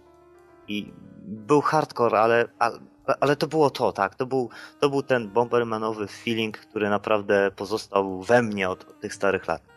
I tak sobie przeglądając y, to i owo, zobaczyłem coś takiego jak Basement Crawl i gdzieś było napisane Bomberman. Dlatego ja się pytam, po co? Po co robić grę, która y, już jest, której już jest odpowiednia, y, nazwijmy to, forma chaosu, która jest tak naprawdę bardzo ładnie poukładana. Po co to niszczyć? Po co robić ekskluzywa na y, PS4, która ani nie jest w żadnym wypadku śmieszna, ani przyjemna moim zdaniem dla oka i no strasznie czerpie już, żeby nie mówiąc brzydko, że centralnie kopiuje całą rozgrywkę z naszego ukochanego Bombermana. Za co? Po co? No, dlaczego? Czy ktoś jest w stanie z was mi na to odpowiedzieć może? Hmm, dla pieniędzy. Bo czemu nie? No tak, ale co, no ty, tylko dla pieniędzy? Bo no czemu tak, nie? Ale nie wiem, czy wiesz, że ponoć, chociaż tutaj nie jestem pewien, ale ponoć FIFA, Call of Duty no. I być może nawet i Battlefield od jakiegoś czasu wychodzą tylko i wyłącznie dla pieniędzy. Nie, Battlefield też. Fify też? Ale Fify? Nie no, naprawdę cialny. Niestety tak to wygląda dzisiaj. Tak jak Stałem już... oszukany. tak dokładnie. Moje życie nie ma sensu. Nikt mi nie powiedział, ale od jakiegoś czasu chyba już właśnie poruszamy ten temat, czy tak właściwie kręcimy się wokół niego, że niestety, ale o wiele łatwiej jest e, zbudować gry na podstawie jakichś już istniejących tytułów, e, czasami nawet i z tą samą nazwą, e, czasami nie, ale o wiele łatwiej jest to zrobić niż próbować wymyślić coś nowego i no no, nie oszukujmy się, ale tak to właśnie wygląda i w tym przypadku również. E, czy to nie ma jakiegokolwiek usprawiedliwienia, czy nie ma żadnego redeeming factor, jak to się mówi? Czy nie, nie możemy sobie powiedzieć, ok, to ma prawo bycia, bo jest nie ma brzydkie. nic takiego? Bo jest brzydkie, ciemne, smutne i jeszcze bardziej chaotycznie niepoukładane niż Bomberman. A nie wiem, czy wiesz ogólnie, Cialny, że takich tytułów było mnóstwo Ja To wiem, nie jest pierwszy z kolei. ja to wiem, jest... ale ten po prostu mną wstrząsnął. No. Mi on popsuł po prostu y, to, co ja o tym Bombermanie za, zawsze sobie myślę, tak? Bo ja wiem, że jest wiele spin-offów tego tytułu. Że Hudson wypuścił coś naprawdę przezajebistego i, i dużo osób próbuje to skopiować. Ale żeby tak coś zniszczyć, to no, nie, no, no po co? Po co próbować zrobić Bombermana w y, ośrodku dla, nie wiem, psychicznie chorych, ale to takim już totalnym y, Arkham Asylum, no po prostu. No, to nie ma sensu. Why? Samo założenie robienia reedycji Bombermana nie jest złe w sobie, tylko bardziej jest e, złe to, jak twórcy starają się teraz go to przedstawić, tę grę. Ale właśnie nie, bo chodzi o to, że ten Bomberman w, w, w, w 2000 chyba 10 wyszedł po raz kolejny. Tak? Tak? naprawdę. Tak. Na Xboxa był najpierw pierwszy Bomberman, właśnie ten, który z, zmusił mnie do kupienia Xboxa i tytuł, w którego tak naprawdę rozegrałem jak najwięcej y, gier. I potem wyszedł Bomberman Battlefest, który dodał parę dodatkowych trybów, y, parę ciekawostek i, i naprawdę się też fajnie rozwijał. I to chodzi o to, że on był. Cialny, tutaj y, po raz kolejny ja będę się czepiał, tak? Nie powiedziałeś, jak ta gra wygląda. Bo to, to, że ona jest brzydka, to jest jednak e, niewystarczające. To się nie godzi. To trzeba jednak zobaczyć lub też wyobrazić sobie teraz, że e, jesteśmy w jakiejś piwnicy, gdzie nad sufitem zawieszony jest gruby łańcuch, do którego hakami poprzyczepiane są porościnane świnie.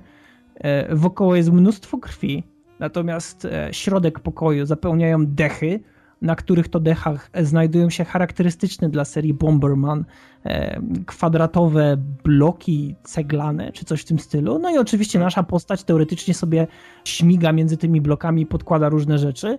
Natomiast e, z tego, co mi się wydaje, jedną z głównych postaci, którą możemy sterować, jest jakiś misiu, który ma zaklejone usta i świecą mu się oczy oraz biega z nożem, który jest zakrwawiony. Tak więc ta gra jest odpychająca. Ona nie posiada jakiegokolwiek waloru estetycznego. Jest Mhm. brzydka, a poza tym kolory.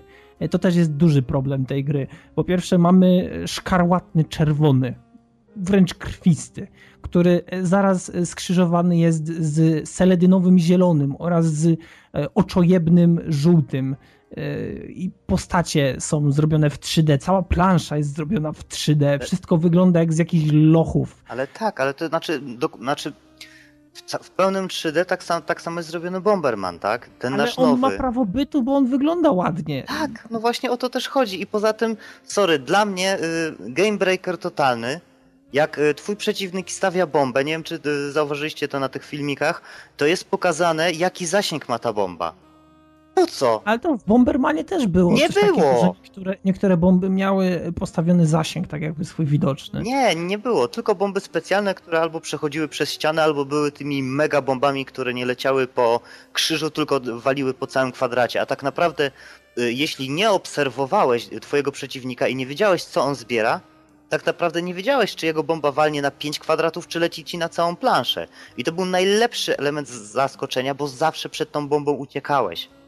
A tam masz pokazane, jaki zasięg ma twój przeciwnik i wiesz, że jeżeli odejdziesz dwa klocki na lewo, to, to nic ci się nie stanie i to już jest, no, no po co?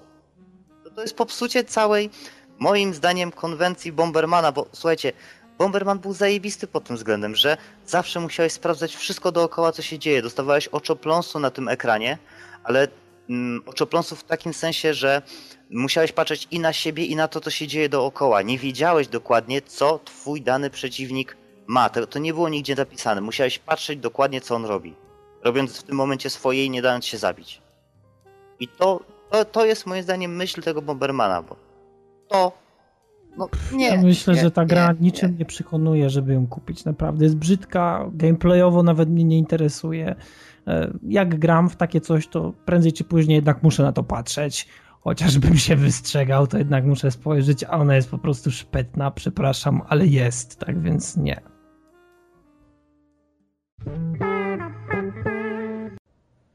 Okej, więc ostatni temat, czyli lament, czyli ból, czyli dokładnie TIF czwarty. E, może zacznijmy od tego, że podchodząc do tej gry zrobiłem sobie już listę rzeczy, które mi się nie podobają i ta lista jest dość duża. I zaczynając to wszystko, muszę powiedzieć, że mimo wszystko chcę nadal zagrać w Tifa i chcę go kupić na swojego peceta, mimo że grałem na PlayStation 3, mimo że widziałem mnóstwo gameplay, recenzji, mimo że wiele rzeczy mnie odpycha od tej gry, to nadal chcę w nią zagrać, chcę ją mieć. Ale zacznijmy od początku. Czyli po pierwsze, co wiedzieliśmy przed premierą, bo to też jest dość istotne. Reinkarnacją, czy właściwie odświeżeniem serii zajął się Eidos Montreal, który od samego początku nie wiedział, w jakim kierunku ma rozwijać serię TIFF. Dlaczego? Otóż po pierwsze, dwa miesiące przed oficjalnym beta testingiem na łamach Game Trailers pokazał się taki wywiad z deweloperami, gdzie TIFF posiadał system XP, tak? E, czyli za zabijanie kradzieży otrzymywaliśmy punkty doświadczenia i jeśli uzbieraliśmy ich wystarczająco dużo, to mogliśmy przejść na kolejny poziom. Co? Naprawdę? Tak, naprawdę, ale druga rzecz, która była o wiele lepsza. E, na tej samej prezentacji Gareth mógł wstrzymać czas, tak? Wystrzelić do trzech strzał w pojedynczego przeciwnika. No, w sumie mógł chyba dziewięć nawet e, w trzech, ale do trzech strzał w pojedynczego przeciwnika za pomocą najechania celownikiem na trzy ogromne, białe, pulsujące punkty. Fallout? Yy, tak, to był pseudosystem VAT, który wyglądał po prostu paskudniej szpetnie. I oczywiście Eidos spotkał się z ogromną falą krytyki. I usunął oba wspomniane wcześniej rozwiązania, ale mimo wszystko kontrowersje nadal wokół tego tytułu narastały. Czemu? Otóż oryginalny aktor głosowy, który był powiązany z tą serią niemalże nierozłącznie, czyli Russell, Steven Russell dokładnie, nie został zatrudniony, e, bo tak. Jeśli ktoś chce znać jakieś logiczne wytłumaczenie, to go nie ma. Po prostu nie został zatrudniony i tyle, więc ból dupy wzrastał niczym dym po wybuchu etny. Ja muszę się przyznać, ja nie byłem wielkim fanem Tifa, ale w pewnym momencie zostałem nawrócony i przeszedłem wszystkie części. I gra bardzo mi się spodobała i z niecierpliwością wyczekiwałem e, tej odsłony. No bo nie oszukujmy się, jeśli e, mamy do czynienia z czymś, co ma nam odświeżyć serię, która była naprawdę bardzo dobra. Mimo tych wielu lat, wszystkie te gry miały coś ciekawego. Były albo wyjątkowo mistyczne, albo wyjątkowo mroczne, albo łączyły element skradania e, z eksploracją, który naprawdę bardzo dobrze się zgrywał w całość. E, to były naprawdę bardzo dobre tytuły, więc z niecierpliwością oczekiwałem tego, co będzie się działo w TIFie czwartym.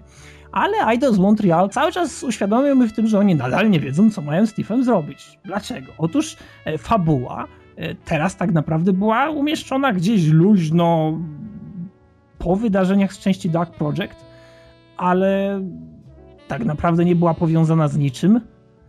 Teoretycznie Gareth posiadał już swoje mechaniczne oko, ale cała gra skupiała się bardziej na tym, żeby opowiedzieć historię miasta, które było enigmatycznie nazwane The City koniec. Tak więc y, mnie osobiście, jako teraz już myślę, mogę powiedzieć fana serii trochę to zaniepokoiło, trochę zmartwiło, dlatego że mimo wszystko, że seria była trochę. Mm, no nie, nie była może jakoś e, najbardziej poważna, dlatego że tam mieliśmy do czynienia z jakimiś bóstwami chaosu, mieliśmy do czynienia z driadami, mieliśmy do czynienia z dark fantasy, gdzie, gdzie mieliśmy elementy steampunku i tak dalej. I to mimo wszystko miało swój klimat. A tutaj tak naprawdę Eidos nie chciał złapać za język tego klimatu i pociągnąć dalej, tylko trochę tak jakby się kręcił, trochę się włóczył, pociągał nogami. Nie do końca było wiadomo, co chce zrobić. E, I na sam koniec też kwipunek niemal e, pozostał niezmieniony, tak? Więc w stosunku do poprzednich części e, nic się nie zmieniło. A można było przecież na przykład zastąpić te już wysłużone strzały z wodą jakimś zwykłym kozim pęcherzem i skupić się na tym, aby gracz odgrywał realia tego złodziejskiego życia, albo na przykład zrobić coś zupełnie w odwrotną stronę, czyli na przykład uduchowić grę i rzucić Gareta w całkowicie nowe, mistyczne środowisko, skonfrontować go z czymś, e, czego w poprzednich częściach w ogóle nie było. I tutaj tego nie ma. Tutaj tego po prostu nie ma. I to wiedzieliśmy przed premierą. I mimo, że wiedzieliśmy to przed premierą, to ja nadal liczyłem na to, że to będzie świetna, dopracowana gra. I za każdym razem, kiedy oglądałem gameplay, to uczucie poniekąd było trochę podkopywane. Okej, okay. tak więc teraz y, co się działo po premierze? miałem okazję zagrać. E, miałem okazję zobaczyć dużo gameplay, miałem okazję też zobaczyć wiele recenzji.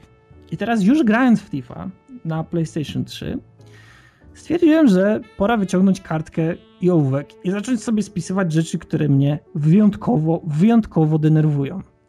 I teraz możecie sobie pomyśleć, po co? Przecież to ma być recenzja. Otóż ta gra, mimo tego, co teraz powiem, dalej mi się podoba, ale ona ma tyle problemów ze sobą. W ogóle, jeśli ja mogę wtrącić, to bardzo dobrze świadczy o, o grze, że zamiast grać w grę, wolałeś pisać na kartce. Widzisz, bo to jest, to jest coś, co naprawdę jest y, wielkim problemem, że są momenty, kiedy po prostu nie byłem w stanie zdzierżyć tego, co się stało z Tiffem. I nie jestem jedyną osobą, dlatego że e, po zakończeniu pisania tego, można powiedzieć, pięknego rozdziału mojej książki na kartkach A4, e, okazało się, że wielu recenzentów w internecie myśli bardzo podobnie. I nie jestem odosobnioną jednostką w swojej krytyce, tak więc uff, ale to nadal jakoś mnie niespecjalnie zadowala, dlatego że liczyłem na to, że TIFF będzie zupełnie inny. Tak więc e, po pierwsze, to było mniej więcej w pierwszej godzinie, kiedy zacząłem grać, zacząłem sobie pisać. E, dziecinnie nieskomplikowane AI. Przeciwnicy slash strażnicy podchodzą w dowolnie absurdalne miejsca, jeśli zwabić ich w odpowiedni sposób. Na przykład stoją przed ścianą ze wzrokiem wpatrzonym w farbę. Dlatego, że akurat tam wylądowała nasza butelka. A czy to jest śnieżka? To jest, to jest Muszę naprawdę na taki kolor przykre. pomalować sobie pokój. Jest. Ty się z Ładny. tego śmiejesz. A, a mi po prostu było przykro używać czegoś, co było po prostu normalnie dostępne w grze, czyli odwracanie uwagi przeciwników, było mi po prostu przykro. Dalej, wiele sytuacji, w których powinniśmy się skradać, można obejść przy pomocy krótkiego sprintu, nim strażnicy zorientują się, co się dzieje. I teraz dokładnie wyjaśniając, o co chodzi, mówiliśmy o tym, czyli ten krótki sprint, tak? Mhm. Ten krótki sprint nie ma limitu. W wielu przypadkach, zanim strażnicy cokolwiek zrobią, zanim zareagują, nawet na poziomie master mija chwila, jeśli będziemy na tyle sprytni, jeśli będziemy takim sprytnym liskiem, który po prostu przesmyka się po tym oświetlonym korytarzu na tyle szybko, to ten strażnik zrobi a to jednak nic. Boże, naprawdę? To boli. Dalej. Tak długo jak pozostajemy w ciemności, celne strzały z łuku nie dadzą strażnikom żadnych wskazówek odnośnie naszego położenia. Ale to przecież, słuchaj, no nie okłamujmy się, czy to, czy to odwracanie uwagi, to już przecież w, no, w starszych grach, tak? W roku 2000 którymś już było coś takiego, że te AI było na tyle rozbudowane, że no oni byli mądrzejsi, tak? W, wielkim skrócie. Wiesz co, ja myślę, że nie byli konkretnie mądrzejsi, że może design leveli był trochę większy, one były bardziej obszerniejsze. Ale mi, mi nie chodzi tylko o Tifa. Mi, mi, mi, Okej, ale, ale ja, ja, ja, myślę, że e, nie możemy, za, znaczy nie możemy powiedzieć o tych grach, że one były lepiej zaprojektowane na 100%. Natomiast ten TIF mógł być lepiej zaprojektowany, ale on nie jest. I teraz moje pytanie, co było trudnością, żeby sprawić, aby AI było zaprojektowane w inny sposób, aby było bardziej logiczne, inteligentniejsze? Ono nie jest inteligentne, ono jest naiwnie głupie, nawet na najwyższym poziomie, ale dalej, spokojnie, powiedziałem o tych strzałach, tak? Mm. że możemy strzelać z cienia i strażnicy będą podchodzić mniej więcej w okolice, skąd padały strzały, ale jeśli na przykład będziemy e, pięterko wyżej i będziemy strzelać z balkonu, no to sorry, możemy strzelać do ustranej śmierci, tak? Oni nie wiedzą, co się dzieje. Oni robią. Nie, nie, nie. To jest coś takiego, naprawdę. I to jest. To boli. To po raz kolejny boli. Dobrze. E, czytamy dalej. Mimo, że Gareth nie zlewa się z otoczeniem, strażnicy pozostają ślepi na naszą obecność. Sami doskonale widzą i rozróżniają się w kompletnej ciemności, natomiast równie widocznej postaci mistrza złodziei nie są w stanie zauważyć, bo to widać. Tak? Nasza postać wcale nie jest wybrana tak, żeby doskonale zlewać się z otoczeniem i w kompletnej ciemności czasami jest tak, że my nie widzimy przeciwników, oni nie widzą nas, natomiast my przyklejając się czy wykonując jakąś animację, która pokazuje naszą postać z trybu trzecioosobowego, widzimy się lepiej niż przeciwników, ale oni nas nie widzą. Dlatego, że paseczek jest czarny i jest super. Może się boją widzieć. nie wiem, naprawdę to jest, e, to jest po raz kolejny coś, co można chociażby przyciągnąć do e, serii Splinter Cell, Chaos Theory, e, gdzie będąc w totalnych egipskich ciemnościach mieliśmy pewność, że strażnicy nas nie będą widzieć. To było absurdalne, owszem, że oni sobie nie zapalą tej cholernej lampki, tylko wolą chodzić po ciemku, ale przynajmniej mieliśmy taki prawdziwy wyznacznik, że oprócz tych trzech, e, trzech światełek zielonych, które są na plecach bohatera, tak żebyśmy my go mogli widzieć, to nie patrząc kompletnie na wskaźnik widoczności, dlatego że on był potrzebny na przykład kiedy ubieraliśmy te gogle, to już nie korzystając z tego byliśmy w stanie stwierdzić, czy nas będzie widać, czy nie, dlatego że albo nas było widać i my siebie widzieliśmy jako gracze, albo się w ogóle nie widzieliśmy. Tutaj tak nie ma. Tutaj jesteśmy w lekkim półcieniu. E, strażnicy być może nawet są przez nas niezauważeni, natomiast oni nas nie widzą. Mimo, że stoimy w tym lekkim półcieniu, no trudno.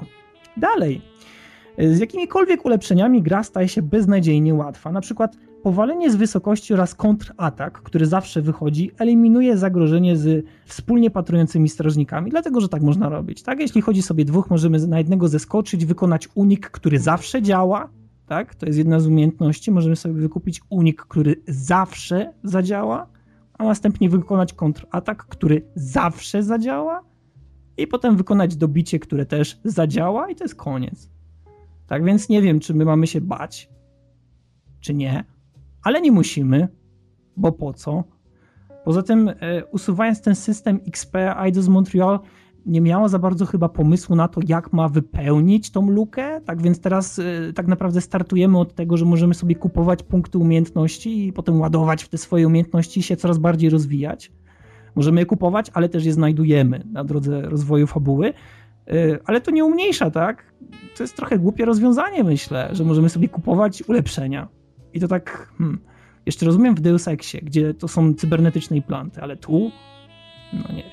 Trzeba ukraść. Okej, okay, lecimy dalej. Psy, kanarki, szkło i etc. nie jest wystarczająco wymagającą barierą dla Gareta. Wystarczy tylko szybko przebiec, nim ktokolwiek ze strażników flegmatycznie przemieści się w miejsce wspomnianych rzeczy i lakonicznie oceni sytuację, możemy znaleźć się po drugiej stronie budynku. Aż tak? Tak, bo oni się wcale nie spieszą do tego. Oni coś słyszą, pies szczeka, oni robią ojej, pies szczeka, czas podejść do psa. No i podchodzą do psa, patrzą, a my na przykład już jesteśmy na dachu jakiegoś trzypiętrowego budynku i sobie tam susamy. Czyli to tak jak w tych filmach jest, nie? Że jak ten złodziej ucieka i w tym momencie nasz główny bohater jeszcze stoi i mówi STÓJ! Chwilę odczeka i dopiero potem zaczyna biec i zawsze go dogania, tak? No, więc właśnie tutaj nikt nas nie dogania, tak? To jest też ten problem. No właśnie. No eee, Okej, okay. dalej. Ulepszenia sztuki złodziejstwa pozwalają widzieć drogocenne przedmioty i ukryte ścieżki z monstrualnych odległości. Podświetlenie całkowicie zabija przyjemność z eksploracji. Otóż jeśli ktoś kupuje Tifa po to, żeby sobie zniszczyć doświadczenie z bycia złodziejem, to proszę inwestować w umiejętności, dlatego że w pewnym momencie wykupimy sobie możliwość podświetlania wszystkich rzeczy i wszystkich ścieżek, które są istotne. I tak naprawdę gra jest skończona. Dlatego, że każda szuflada, która coś ma, będzie się świeciła i każde przejście, które jest istotne, też będzie podświetlone. Dziękuję, pozdrawiam. Po co to jest w tej grze? Nie wiem. Naprawdę. To brutalnie bije mnie po ryju, bo ciężko mi jest w ogóle się pogodzić z czymś takim, żeby w ten sposób konstruować grę i, i rozwiązywać te. Ja, ja, ja, rozumiem, że są gracze casualowi, którzy potrzebują takich rozwiązań, ale na miłość boską, naprawdę. Dobra, lecimy dalej. Walka, dlatego że tak sobie to zatytułowałem teraz. Walka ze strażnikami pozwala nam na kontrolowanie sytuacji. Nie ma strachu bądź obawy o życie bohatera jakiegokolwiek, gdyż zawsze można uciec. Zawsze. Dużymi literami napisane. Nie ma sytuacji, kiedy nawet pięciu strażników jest dla nas zagrożeniem, dlatego że zawsze możemy uciec. Ale to. Jak w poprzedniej części dwóch strażników, to już był naprawdę duży problem, tak? Dlatego, że oni mieli miecze i oni mieli bardzo duży zasięg i uderzenia naprawdę, jeśli nas dotknęły chociaż dwa razy, to nasza postać już ewidentnie była bliska śmierci. Tak tutaj, no spoko, możemy zawsze biec do przodu, mimo że ekran jest zawalony czerwienią i Gareth zaczyna robić o kurwa, o Jezu, o Boże, o, to zawsze może uciec. A co, kisiel jest znowu? Słucham? Kisiel jest znowu na, na ekranie, czy Jamie, jak to tam się nazywa? Coś takiego, tak. O. Ale nie pomaga też fakt tego, że mamy po prostu e, leczałki, tak? Możemy sobie zbierać różne słoiczki inne takie, które nam leczą bohatera, tak więc E, można sobie to oczywiście wyłączyć na samym początku w grze, ale to nie zmienia faktu, że typowy gracz zacznie grę mniej więcej na poziomie normalnym i nadal będzie miał do dyspozycji te elementy leczące, tak więc no gdzie tutaj jest w ogóle szacunek dla tych strażników? Gdzie jest próba unikania tego wszystkiego? Kiedy po prostu może nam nie wyjść, możemy uciec i spróbować na nowo. Czy mi, mi, mi się to kojarzy z tym, co właśnie mówisz, że mm, tak jak w niektórych tytułach w RPGach, tak? W niektórych. Jeżeli jesteś już na, na samym końcu, masz wszystko prawie rozwinięte i wiesz, że nie jesteś już tą osobą, która zaczynała grę, tylko po prostu jesteś czołgiem, tak? No to w tym momencie to jest no, stosunkowo zrozumiałe, ale no, sa, sama konwencja TIFA chodzi o to, żeby, żeby były te skradania, żeby y, moment, w którym ty zostałeś zauważony, już oznaczał dla ciebie to, że no, to znaczy, że już jest bardzo niedobrze, tak? I to, I to rzeczywiście można w tej grze zrobić, zaznaczając takiego ptaszka, w opcjach e, tak jakby zmiany ustawień gry, kiedy możemy sobie stworzyć tryb trudności custom, gdzie jeśli zostaniemy za, zauważeni, to gra się kończy. No, to, to o, o, o tym już rozmawialiśmy, tak, tylko że mi to nawet, jeżeli tego nie bierzesz, tak, już też wcześniej rozmawialiśmy o tym, o tym podświetlaniu, że, że to mogłoby z tego Tifa zniknąć i jest podobno ten jakiś mutator, że to znika chyba, tak? Tego nie wiem, akurat nie pamiętam ale no, to są dwie takie rzeczy, które, które nie powinny się pojawić tak naprawdę. Tak, one, one w ogóle powinny być całkowicie nieobecne od samego początku. Ja się całkowicie z tobą zgadzam, ale spokojnie, mamy jeszcze połowę pierwszej kartki, tak więc... A, tak, cały brugion przecież poszedł. no tak. Um, są miejsca, gdzie nikt nigdy nie będzie nas w stanie dosięgnąć, zauważyć, trafić. Po prostu, to są boskie miejsca. To jest taka boska proporcja tych, tych belek, desek, e, które pozwalają nam być kompletnie niezauważonym i e, no i tyle, tak? Więc jeśli chcemy sobie postrzelać, jeśli chcemy zamienić się w jakąś wieżyczkę, to śmiało, nie ma problemu. Wiele konfrontacji z powracającą postacią łowcy złodziei to zwykłe wstawki, w których Gareth ucieka bez naszej pomocy. No po prostu odgrywa się wstawka, Gareth ucieka i gramy dalej. No spoko. Ulepszenia są bardzo potężne. Stuprocentowo działające uniki, stuprocentowo działające kontrataki, e, jedno uderzeniowe ogłuszenie. E, to na przykład to są sekwencje, które można już wykonywać z pamięci, które momentalnie rozwiązują jakąkolwiek potyczkę. Plus przy okazji jedno chyba z najlepszych ulepszeń, które znalazłem w tej grze grając sobie, czyli utrzymanie bonusu bycia w cieniu po wyjściu w oświetlone miejsce. Przepraszam, że co? Tak. Ale no. no jak? Utrzymujesz, utrzymujesz bonus bycia w, w cieniu, kiedy stoisz w świetle lampy. Boże. No proszę, proszę ja, nie, ja nie widzę żadnych problemów, tak? Panie Boże, zatrzymaj świat, ja wysiadam, nie?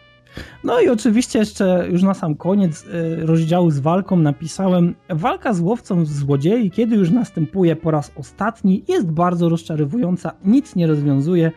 Tak naprawdę można powiedzieć, mogłoby jej nie być. dobra, teraz gameplay. Więc tak, czytamy. Strażnicy nie słyszą bloków drewna, kamienia, które przewalając po sobie odsłaniają tajne przejścia. Oni tego nie słyszą. Tak. Dla nich to jest nie, nieistniejące. To są dźwięki, które są tak głośne, że mogą obudzić połowę bloku, jeśli grasz na, e, jeśli grasz na głośnikach. Strażnicy są kompletnie na to głusi. Tak. Oni nie robią, co to było? Nie, oni po prostu dalej sobie żyją swoim błahym i beztroskim życiem, spacerując po korytarzach. Jakoś to działa najwyraźniej. Też y, była przecież ta misja, gdzie, gdzie była ta pani służąca z jednym ze strażników właśnie i na tak małe pomieszczenie otwieranie tej, tego tajnego przejścia tą y, półką z książkami, tak? No, czy... mhm, tak, tak, tak. Ja się już śmieję tylko. E, Okej, okay. pułapki są tendencyjne całkowicie i niepotrzebne, dlatego że tak długo jak posiadamy swój zmysł, to każda pułapka jest podświetlona. Tak więc naciskamy sobie guziczek, świat zmienia się w tryb wizji doświadczonego złodzieja, tak? I widzimy wszystkie pułapki, wszystkie rzeczy, które możemy zrobić, wszystko, co możemy ukraść. No, tak więc jeśli jest jakaś pułapka, to możemy ją sobie rozbroić, możemy ją sobie ominąć. Nie trzeba patrzeć pod nogi, po prostu sporadycznie naciska się na szybko zmysł, biegnie się dalej, potem się znowu naciska na szybko zmysł, biegnie się dalej i i się gra, tak? Więc pułapki, naprawdę świetna sprawa, fajnie, że są. Tyle również satysfakcji. Tyle satysfakcji, co jest najlepsze Wspaniałe. ogólnie. Zmysł, teraz y, po raz kolejny Eidos się popisał, zmysł odnawiamy sobie zbieraniem kwiatka. Tak, są kwiatki w grze. I jak sobie je zbieramy, to nam pasek zmysłu się odnawia, tak więc no, tak. Nie będę tego komentował. Eee, hałas propaguje się bardzo dziwnie, o ile w ogóle. Strażnicy z piętra niżej słyszą hałas w pokoju, gdzie strażnik w pokoju obok pozostaje na niego kompletnie głuchy. To się zdarza rzadko, ale się zdarza, tak? Więc na przykład, kiedy zdarzy się, że jakiś cywil nas zobaczy i zaczyna krzyczeć help, help, to my podchodzimy, bijemy go z naszej pały, tak? Bijemy go, bijemy go, on pada na ziemię. Strażnicy z piętra niżej zaczynają biec do nas, a strażnik w pokoju obok? Nie. Nie wiem dlaczego. Grube ściany, wąskie drzwi. O Jezus, dobrze, ale mi jest głupio, jak ja to czytam, naprawdę. Dalej. Em, cywile bezmyślnie uciekają na widok Gareta. E, jeśli ktoś jest w domu, tak, i nas widzi, to on ucieka. Jeśli w domu razem z tym cywilem jest strażnik, to ten cywil krzyczy o pomoc, ale nie robi nic więcej, on po prostu ucieka. Za każdym razem, kiedy do niego podchodzimy, on ucieka. Tak więc jeśli nie ma strażników w domu, to możemy za nim chodzić, a on cały czas będzie spieprzał i możemy tak za nim biegać. Więc ja, ja wpadłem na pomysł, że być może pokaże się kiedyś modyfikacja, gdzie będziemy mogli tych ludzi zmusić do tak długiego biegu, że oni padną z wycieńczenia. Panie, gra Dobrze. się sama przechodzi. Ale musi, szpetny musi być ten Gareth i tyle, nie? Tylko oni go widzą, kurwa, Jezu, ork! Dobrze, dalej. Poziomy zawsze kończą się tym samym przejściem. Zawsze, zawsze wąskim i zawalonym korytarzem oraz zepchnięciem ciężkiego pola drewna. To jest tak jakby loading, to jest taki buffer zone, gdzie Gareth po prostu musi przepchnąć ten blok drewna, przejść sobie tym wąskim przejściem i możemy dalej czmychać. Ale to zawsze jest ta sama animacja.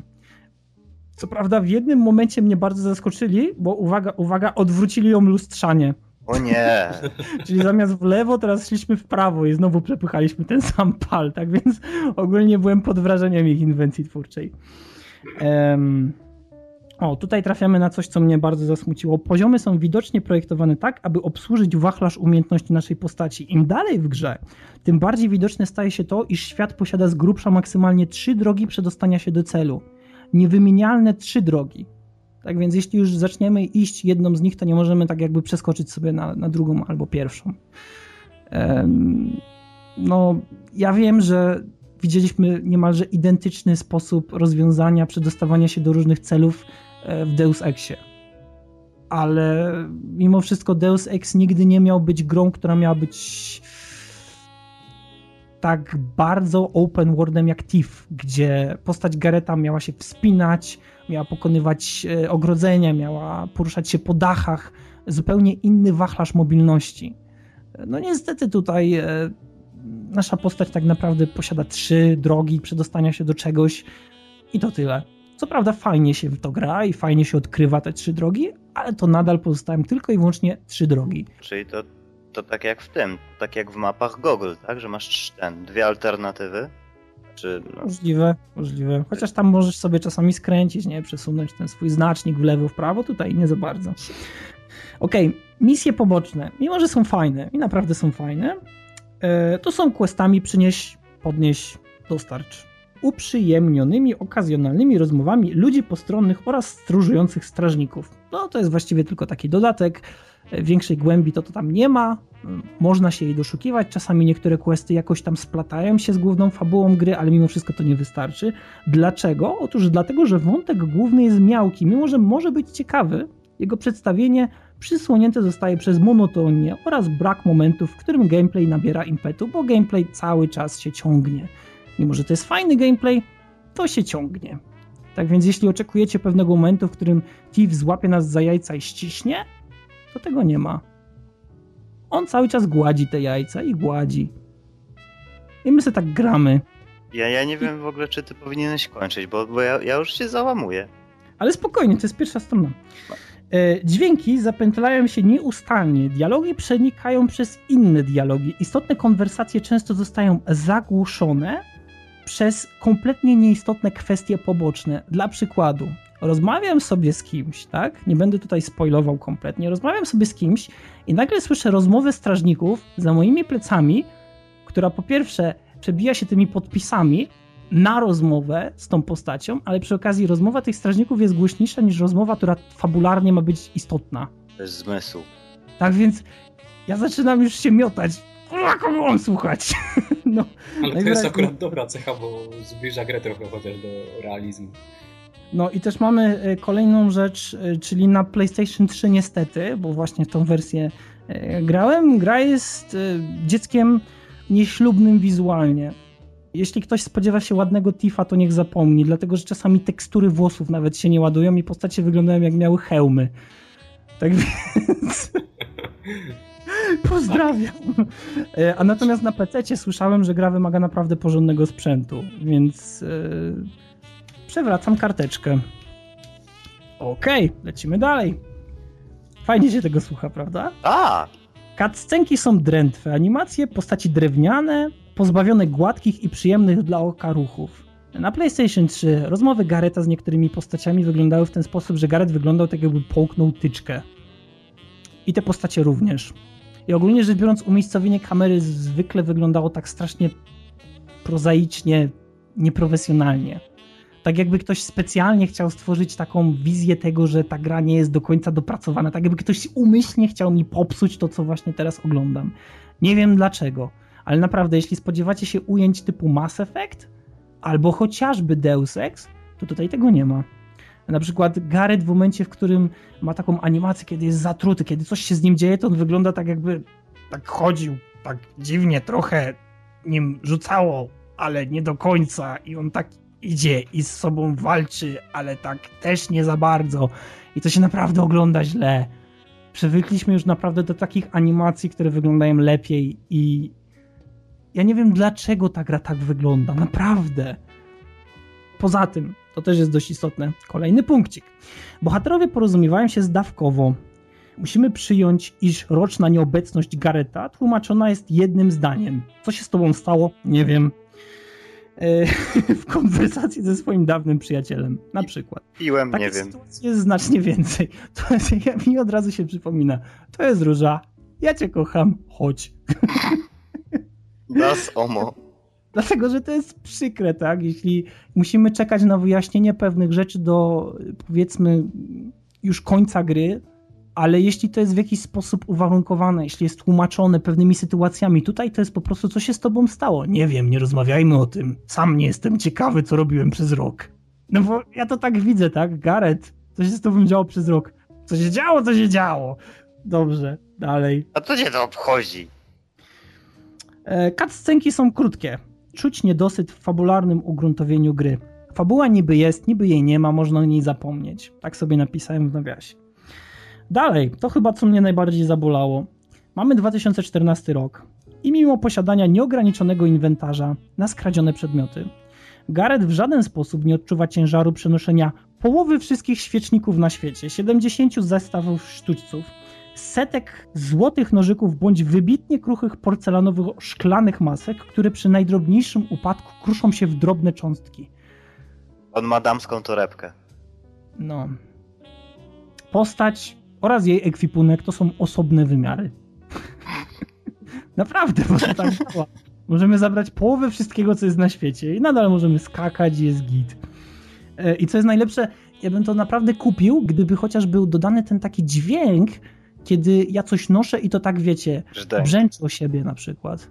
To by mi się podobało. Tego też nie ma. Gareth się rusza tak samo dobrze, bez niczego, jak ze wszystkim, co jest na świecie. No wtedy miałbyś znowu pretensję, że strażnicy nie słyszą tego dźwięku. Ech, ale teraz uwaga. Mimo tego, iż mamy nieograniczony po... mimo tego, iż mamy nieograniczony ekwipunek, mamy możliwość posiadania tylko jednego przedmiotu, który można rzucić. Tak? Więc możemy mieć 700 świeczników, ale tylko jedną butelkę. Na tle bezdennej kieszeni na skradzione dobra wygląda to komicznie, no bo to wygląda komicznie, tak? Jeśli mam 700 świeczników, a mogę mieć tylko jedną butelkę i mogę nią rzucić i nagle Gareth mówi, cholera, gdybym tylko miał butelkę i patrzy na te swoje 700 świeczników. Okej, wszystkie przedmioty kupujemy u kupca, który już na samym starcie bodajże posiada chyba cały dostępny inwentarz, tak? Więc e, można od razu zobaczyć, co jest dostępne. To jest dostępne do końca gry na razie. Gra nie podsumowuje naszych akcji inaczej jak krótkim komentarzem na sam koniec poziomu oraz jednosłownym tytułem w momencie jego zakończenia. Nie wiem, no po prostu poziom się kończy i zaczyna się nowy. Ale co, ale, ale, ale jak tytułem? No, na przykład jesteś predatorem, albo jesteś oportunistą, wykorzystujesz każdą sytuację, żeby zebrać jak najwięcej dóbr. Że jesteś zwycięzcą. Jesteś pałą. Dokładnie, jesteś zwycięzcą. Kupujesz tę grę, jesteś pałą. O, dobra. Akcje w stylu skoku y, są zależne od miejsca, w którym jesteśmy. Tak więc jeśli na przykład widzimy linę i chcielibyśmy do niej doskoczyć, to sorry, nie ma klawiszu odpowiedzialnego za, za skok. Można tylko w niektórych miejscach wykonać pewną akcję, która akurat w tym wypadku będzie skokiem i dopiero wtarzając się na przykład na jakiś płotek albo coś takiego, możemy dopiero skoczyć z tego płotka y, na linę.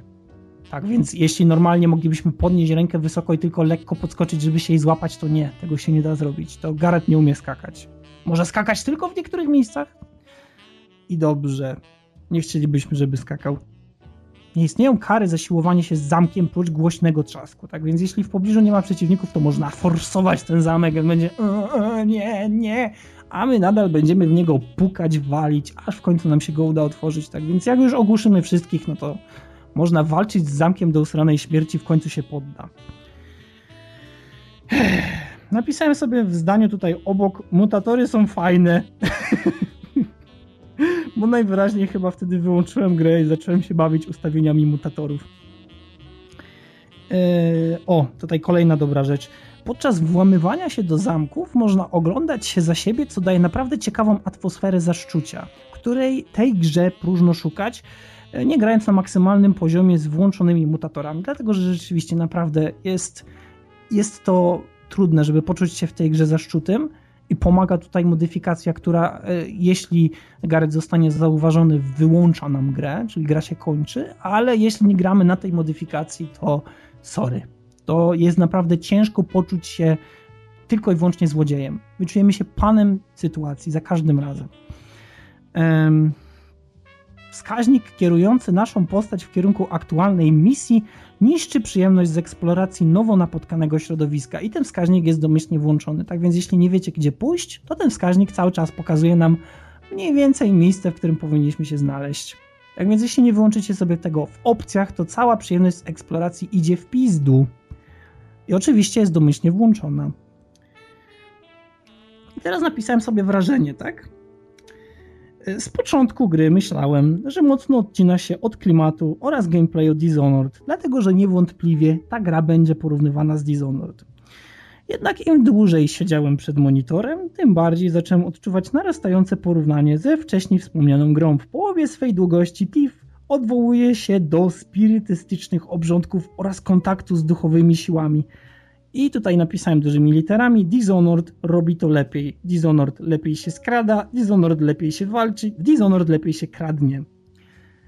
Tak więc yy, potem przystąpiłem do odłożenia pada i narysowania sobie takiej tabelki, w której stwierdziłem, że będę wypisywał pozytywne cechy i negatywne cechy obu gier. To super gra musiała być, jak ty już zacząłeś robić tabelki. Ja zacząłem robić takie rzeczy.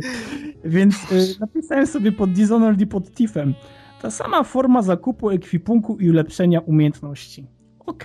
Następnie napisałem sobie pod Dishonored y, wymagający strażnicy pod Tiffem. Głupi strażnicy, którzy pobłażliwie reagują na wszystkie podejrzane sytuacje. Pod Dishonored wymagająca i przyjemna walka. Pod Tiffem niedopracowana i zbyt prosta. Pod Dishonored duży quasi otwarty świat. Pod Tiffem mały zamknięty świat. Dishonored należyty poziom trudności. Pod Tiffem minimalny poziom trudności. Pod Dishonored wynagradza za eksplorację. Pod Tiffem wątek fabularny jest głównym atutem rozgrywki. Jedyny powód, dla którego warto by eksplorować świat, to tylko i wyłącznie dlatego, iż fabuła każe nam to robić. Dishonored. Bardzo dobre skradanie. Tiff. Co najwyżej dobre.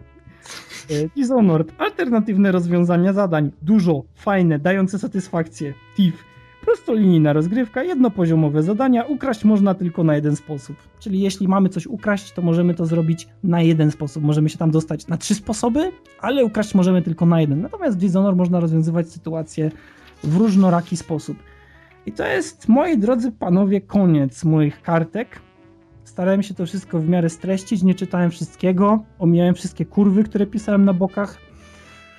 Jest. E, tak, i teraz na sam koniec powiem tylko tyle. Mimo wszystko chciałbym kupić to na PC. Teraz, jeśli zdajecie sobie sprawę z poziomu szaleństwa, jakie we mnie drzemie, to ja proszę jakiś komentarz. Natomiast ja uważam, że ten TIF jest wielką porażką. Jest kompletnie niedopracowaną grą. Jest grą, która mnie wyjątkowo zawiodła, wo wobec której muszę się przyznać, miałem ogromne oczekiwania, miałem ogromne nadzieje, strasznie chciałem, żeby wyszła. I mimo tego całego gnoju, przez który przebrnąłem, bo nie będę tego nazywał inaczej, tak? To może się wydaje śmieszne, kiedy ja to czytam, ale ja się naprawdę denerwowałem podczas grania. Mimo tego gnoju, to ja nadal chcę to kupić i ja nadal w to chcę grać. Natomiast. Natomiast No, jeśli chcecie. Dlaczego? Dlaczego? Jeśli chcecie, jeśli chcecie kupić Tifa i nie jesteście pewni, kupcie Dishonored, to jest lepsza gra pod każdym, każdym aspektem. Dlaczego? Ja, ja, ja ci powiem dokładnie dlaczego. Znaczy, wcześniej omawialiśmy y, temat Minecraft The Movie. I to jest dokładnie to samo. Odin jest fanem serii, ma jedynkę, dwójkę, trójkę i czwórka mimo tego, że go wkurza, musi ją mieć. No nie wiem, do mnie to nie przemawia. Jeśli Odin już ma wyrobione zdanie na temat tej gry i to w dodatku mało pochlebne, Ja ci powiem tak, ja dalej gram w Dungeon Keeper Mobile. A tego to ja nie rozumiem, naprawdę. Te, te, tego to ja do, do końca nie rozumiem. wyda pieniądze i tylko będzie się przy tym, przy tym męczył. Wiesz co, nie, dlatego że teraz już wiem po prostu Dla co. mnie jest to dziwne. Ja teraz już po prostu wiem, co ja zobaczę. Bo, bo wcześniej liczyłem na zupełnie inną grę. Liczyłem Wiesz, na grę. że się zawiedziesz, no. Super. Tak, wiem, że się zawiodę, dokładnie, bo liczyłem na grę, która będzie przynajmniej taka jak Dishonored. Liczyłem na grę, która będzie lepsza. I trafiłem na takiego kapcia typowo. Zostałem oszukany i myślę, że większość ludzi w internecie również została oszukana. I teraz taka prywatna errata. Total Biscuit stwierdził, że to jest dobry port. Hamów D. Bo jeśli ktoś w tym momencie kupił e, Tifa tylko i wyłącznie za sprawą jego opinii, a jest dużo takich ludzi, którzy respektują jego opinię, to zostali po prostu oszukani. Najprościej rzecz mówiąc. I to tyle ode mnie. Tak więc nic więcej do dodania. Ja się cieszę, że część zarzutów, które stawiałem tej grze na podstawie gameplayu się potwierdziły. To nie wiem, czy jest, jest się czego cieszyć. Powinieneś właśnie... No jest, bo wiesz, ja i tak nie miałem zamiaru jej ruszać.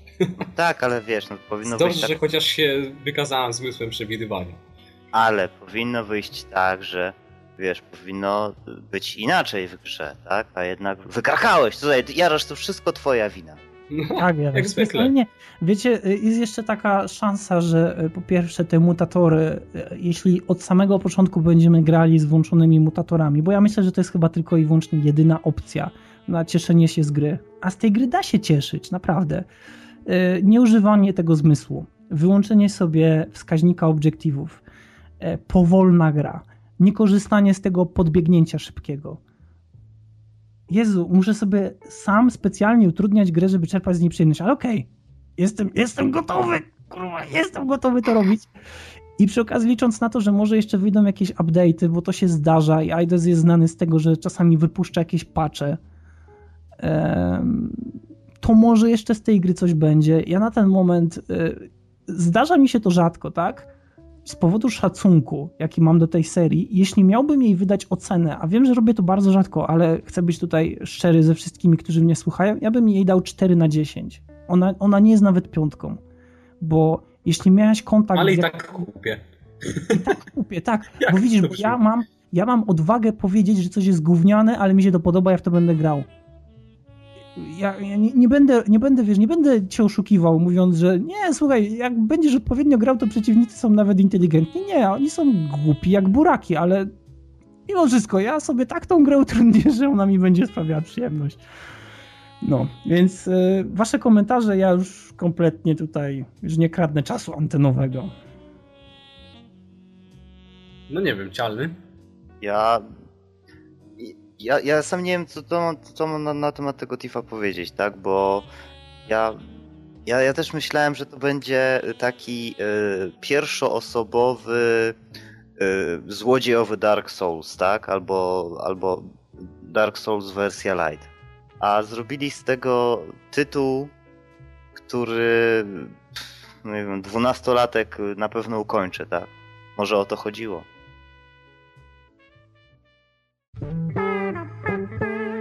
Trzy, dwa, jeden. I tym ostatnim, mało optymistycznym tematem kończymy 169 podcast. Mamy nadzieję, że Was zainteresowaliśmy co nieco. A żegnam się z Wami. O Odin? Cialny. i Jarasz. Ahoj.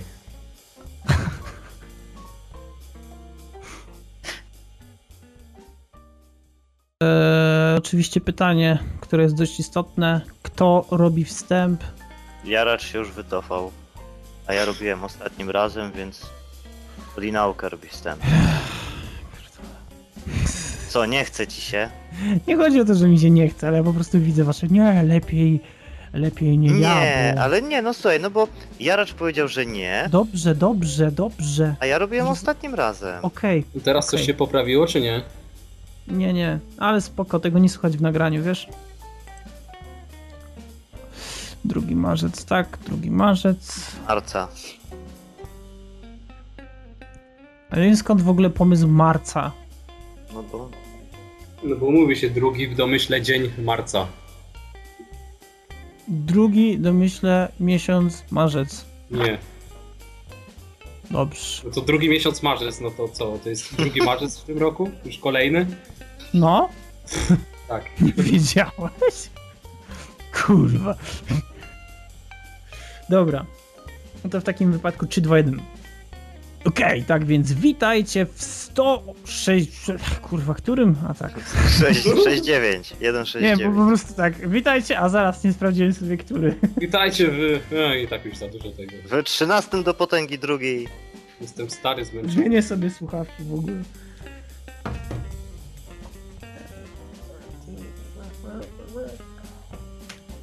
Zmień na Super Luxa. Super Lux. Od razu lepiej. Dobra. Halo, halo? No tak, No. tak. Okej.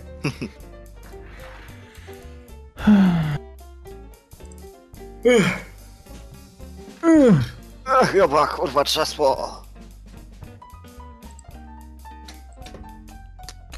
No to dajesz. Cialny. Aha. Cialny. Cialny. Cialny, baby. Cialny, No. baj- baby na G430, yo. W ogóle, can you hear me now? How about now? No, tak. Dobrze. Ale pojechałem slangiem, yo. Kurwa. No takiego dziada to nie lada wyczyn. Jesus. Ale mnie piorą. Kurwa. Gdzie cię piorą? Super frogu. Dobra, jedziesz dalej. Znowu ja? No. Twoje tematy, tak? A widzisz, Oje- to jest tak, chciał coś znaleźć i teraz co kurwa? A coś, co, to jest coś złego, że możesz o czymś Nie, no, opowiadać? Tak, ja, nie, ja nie, się rozwijam. Chłopaki, chciałbym nagrać podcast, no to będziesz musiał coś mówić. Kurwa, no nie. Ja nie chcę. Nie, ja my, o, o, o, szko- szkoda mi mikro, mikrofonu mojego, nie? Dobra.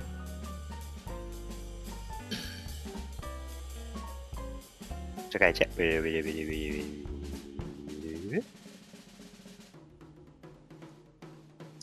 Okej, mam pomysł. A tak w ogóle będą wtopy? Aki, Weź się Akiego. Aki, błagam cię, niech będą wtopy. Aki ci znowu powie. Były chujowe, pozdrawiam. No ale tak nie, no co ty?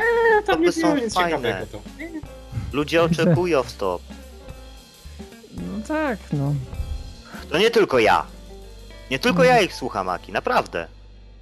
Jest, są też parę osób. Dobra, kończ fajkę. Dobra, odpalę se za chwilę. Przy pifie.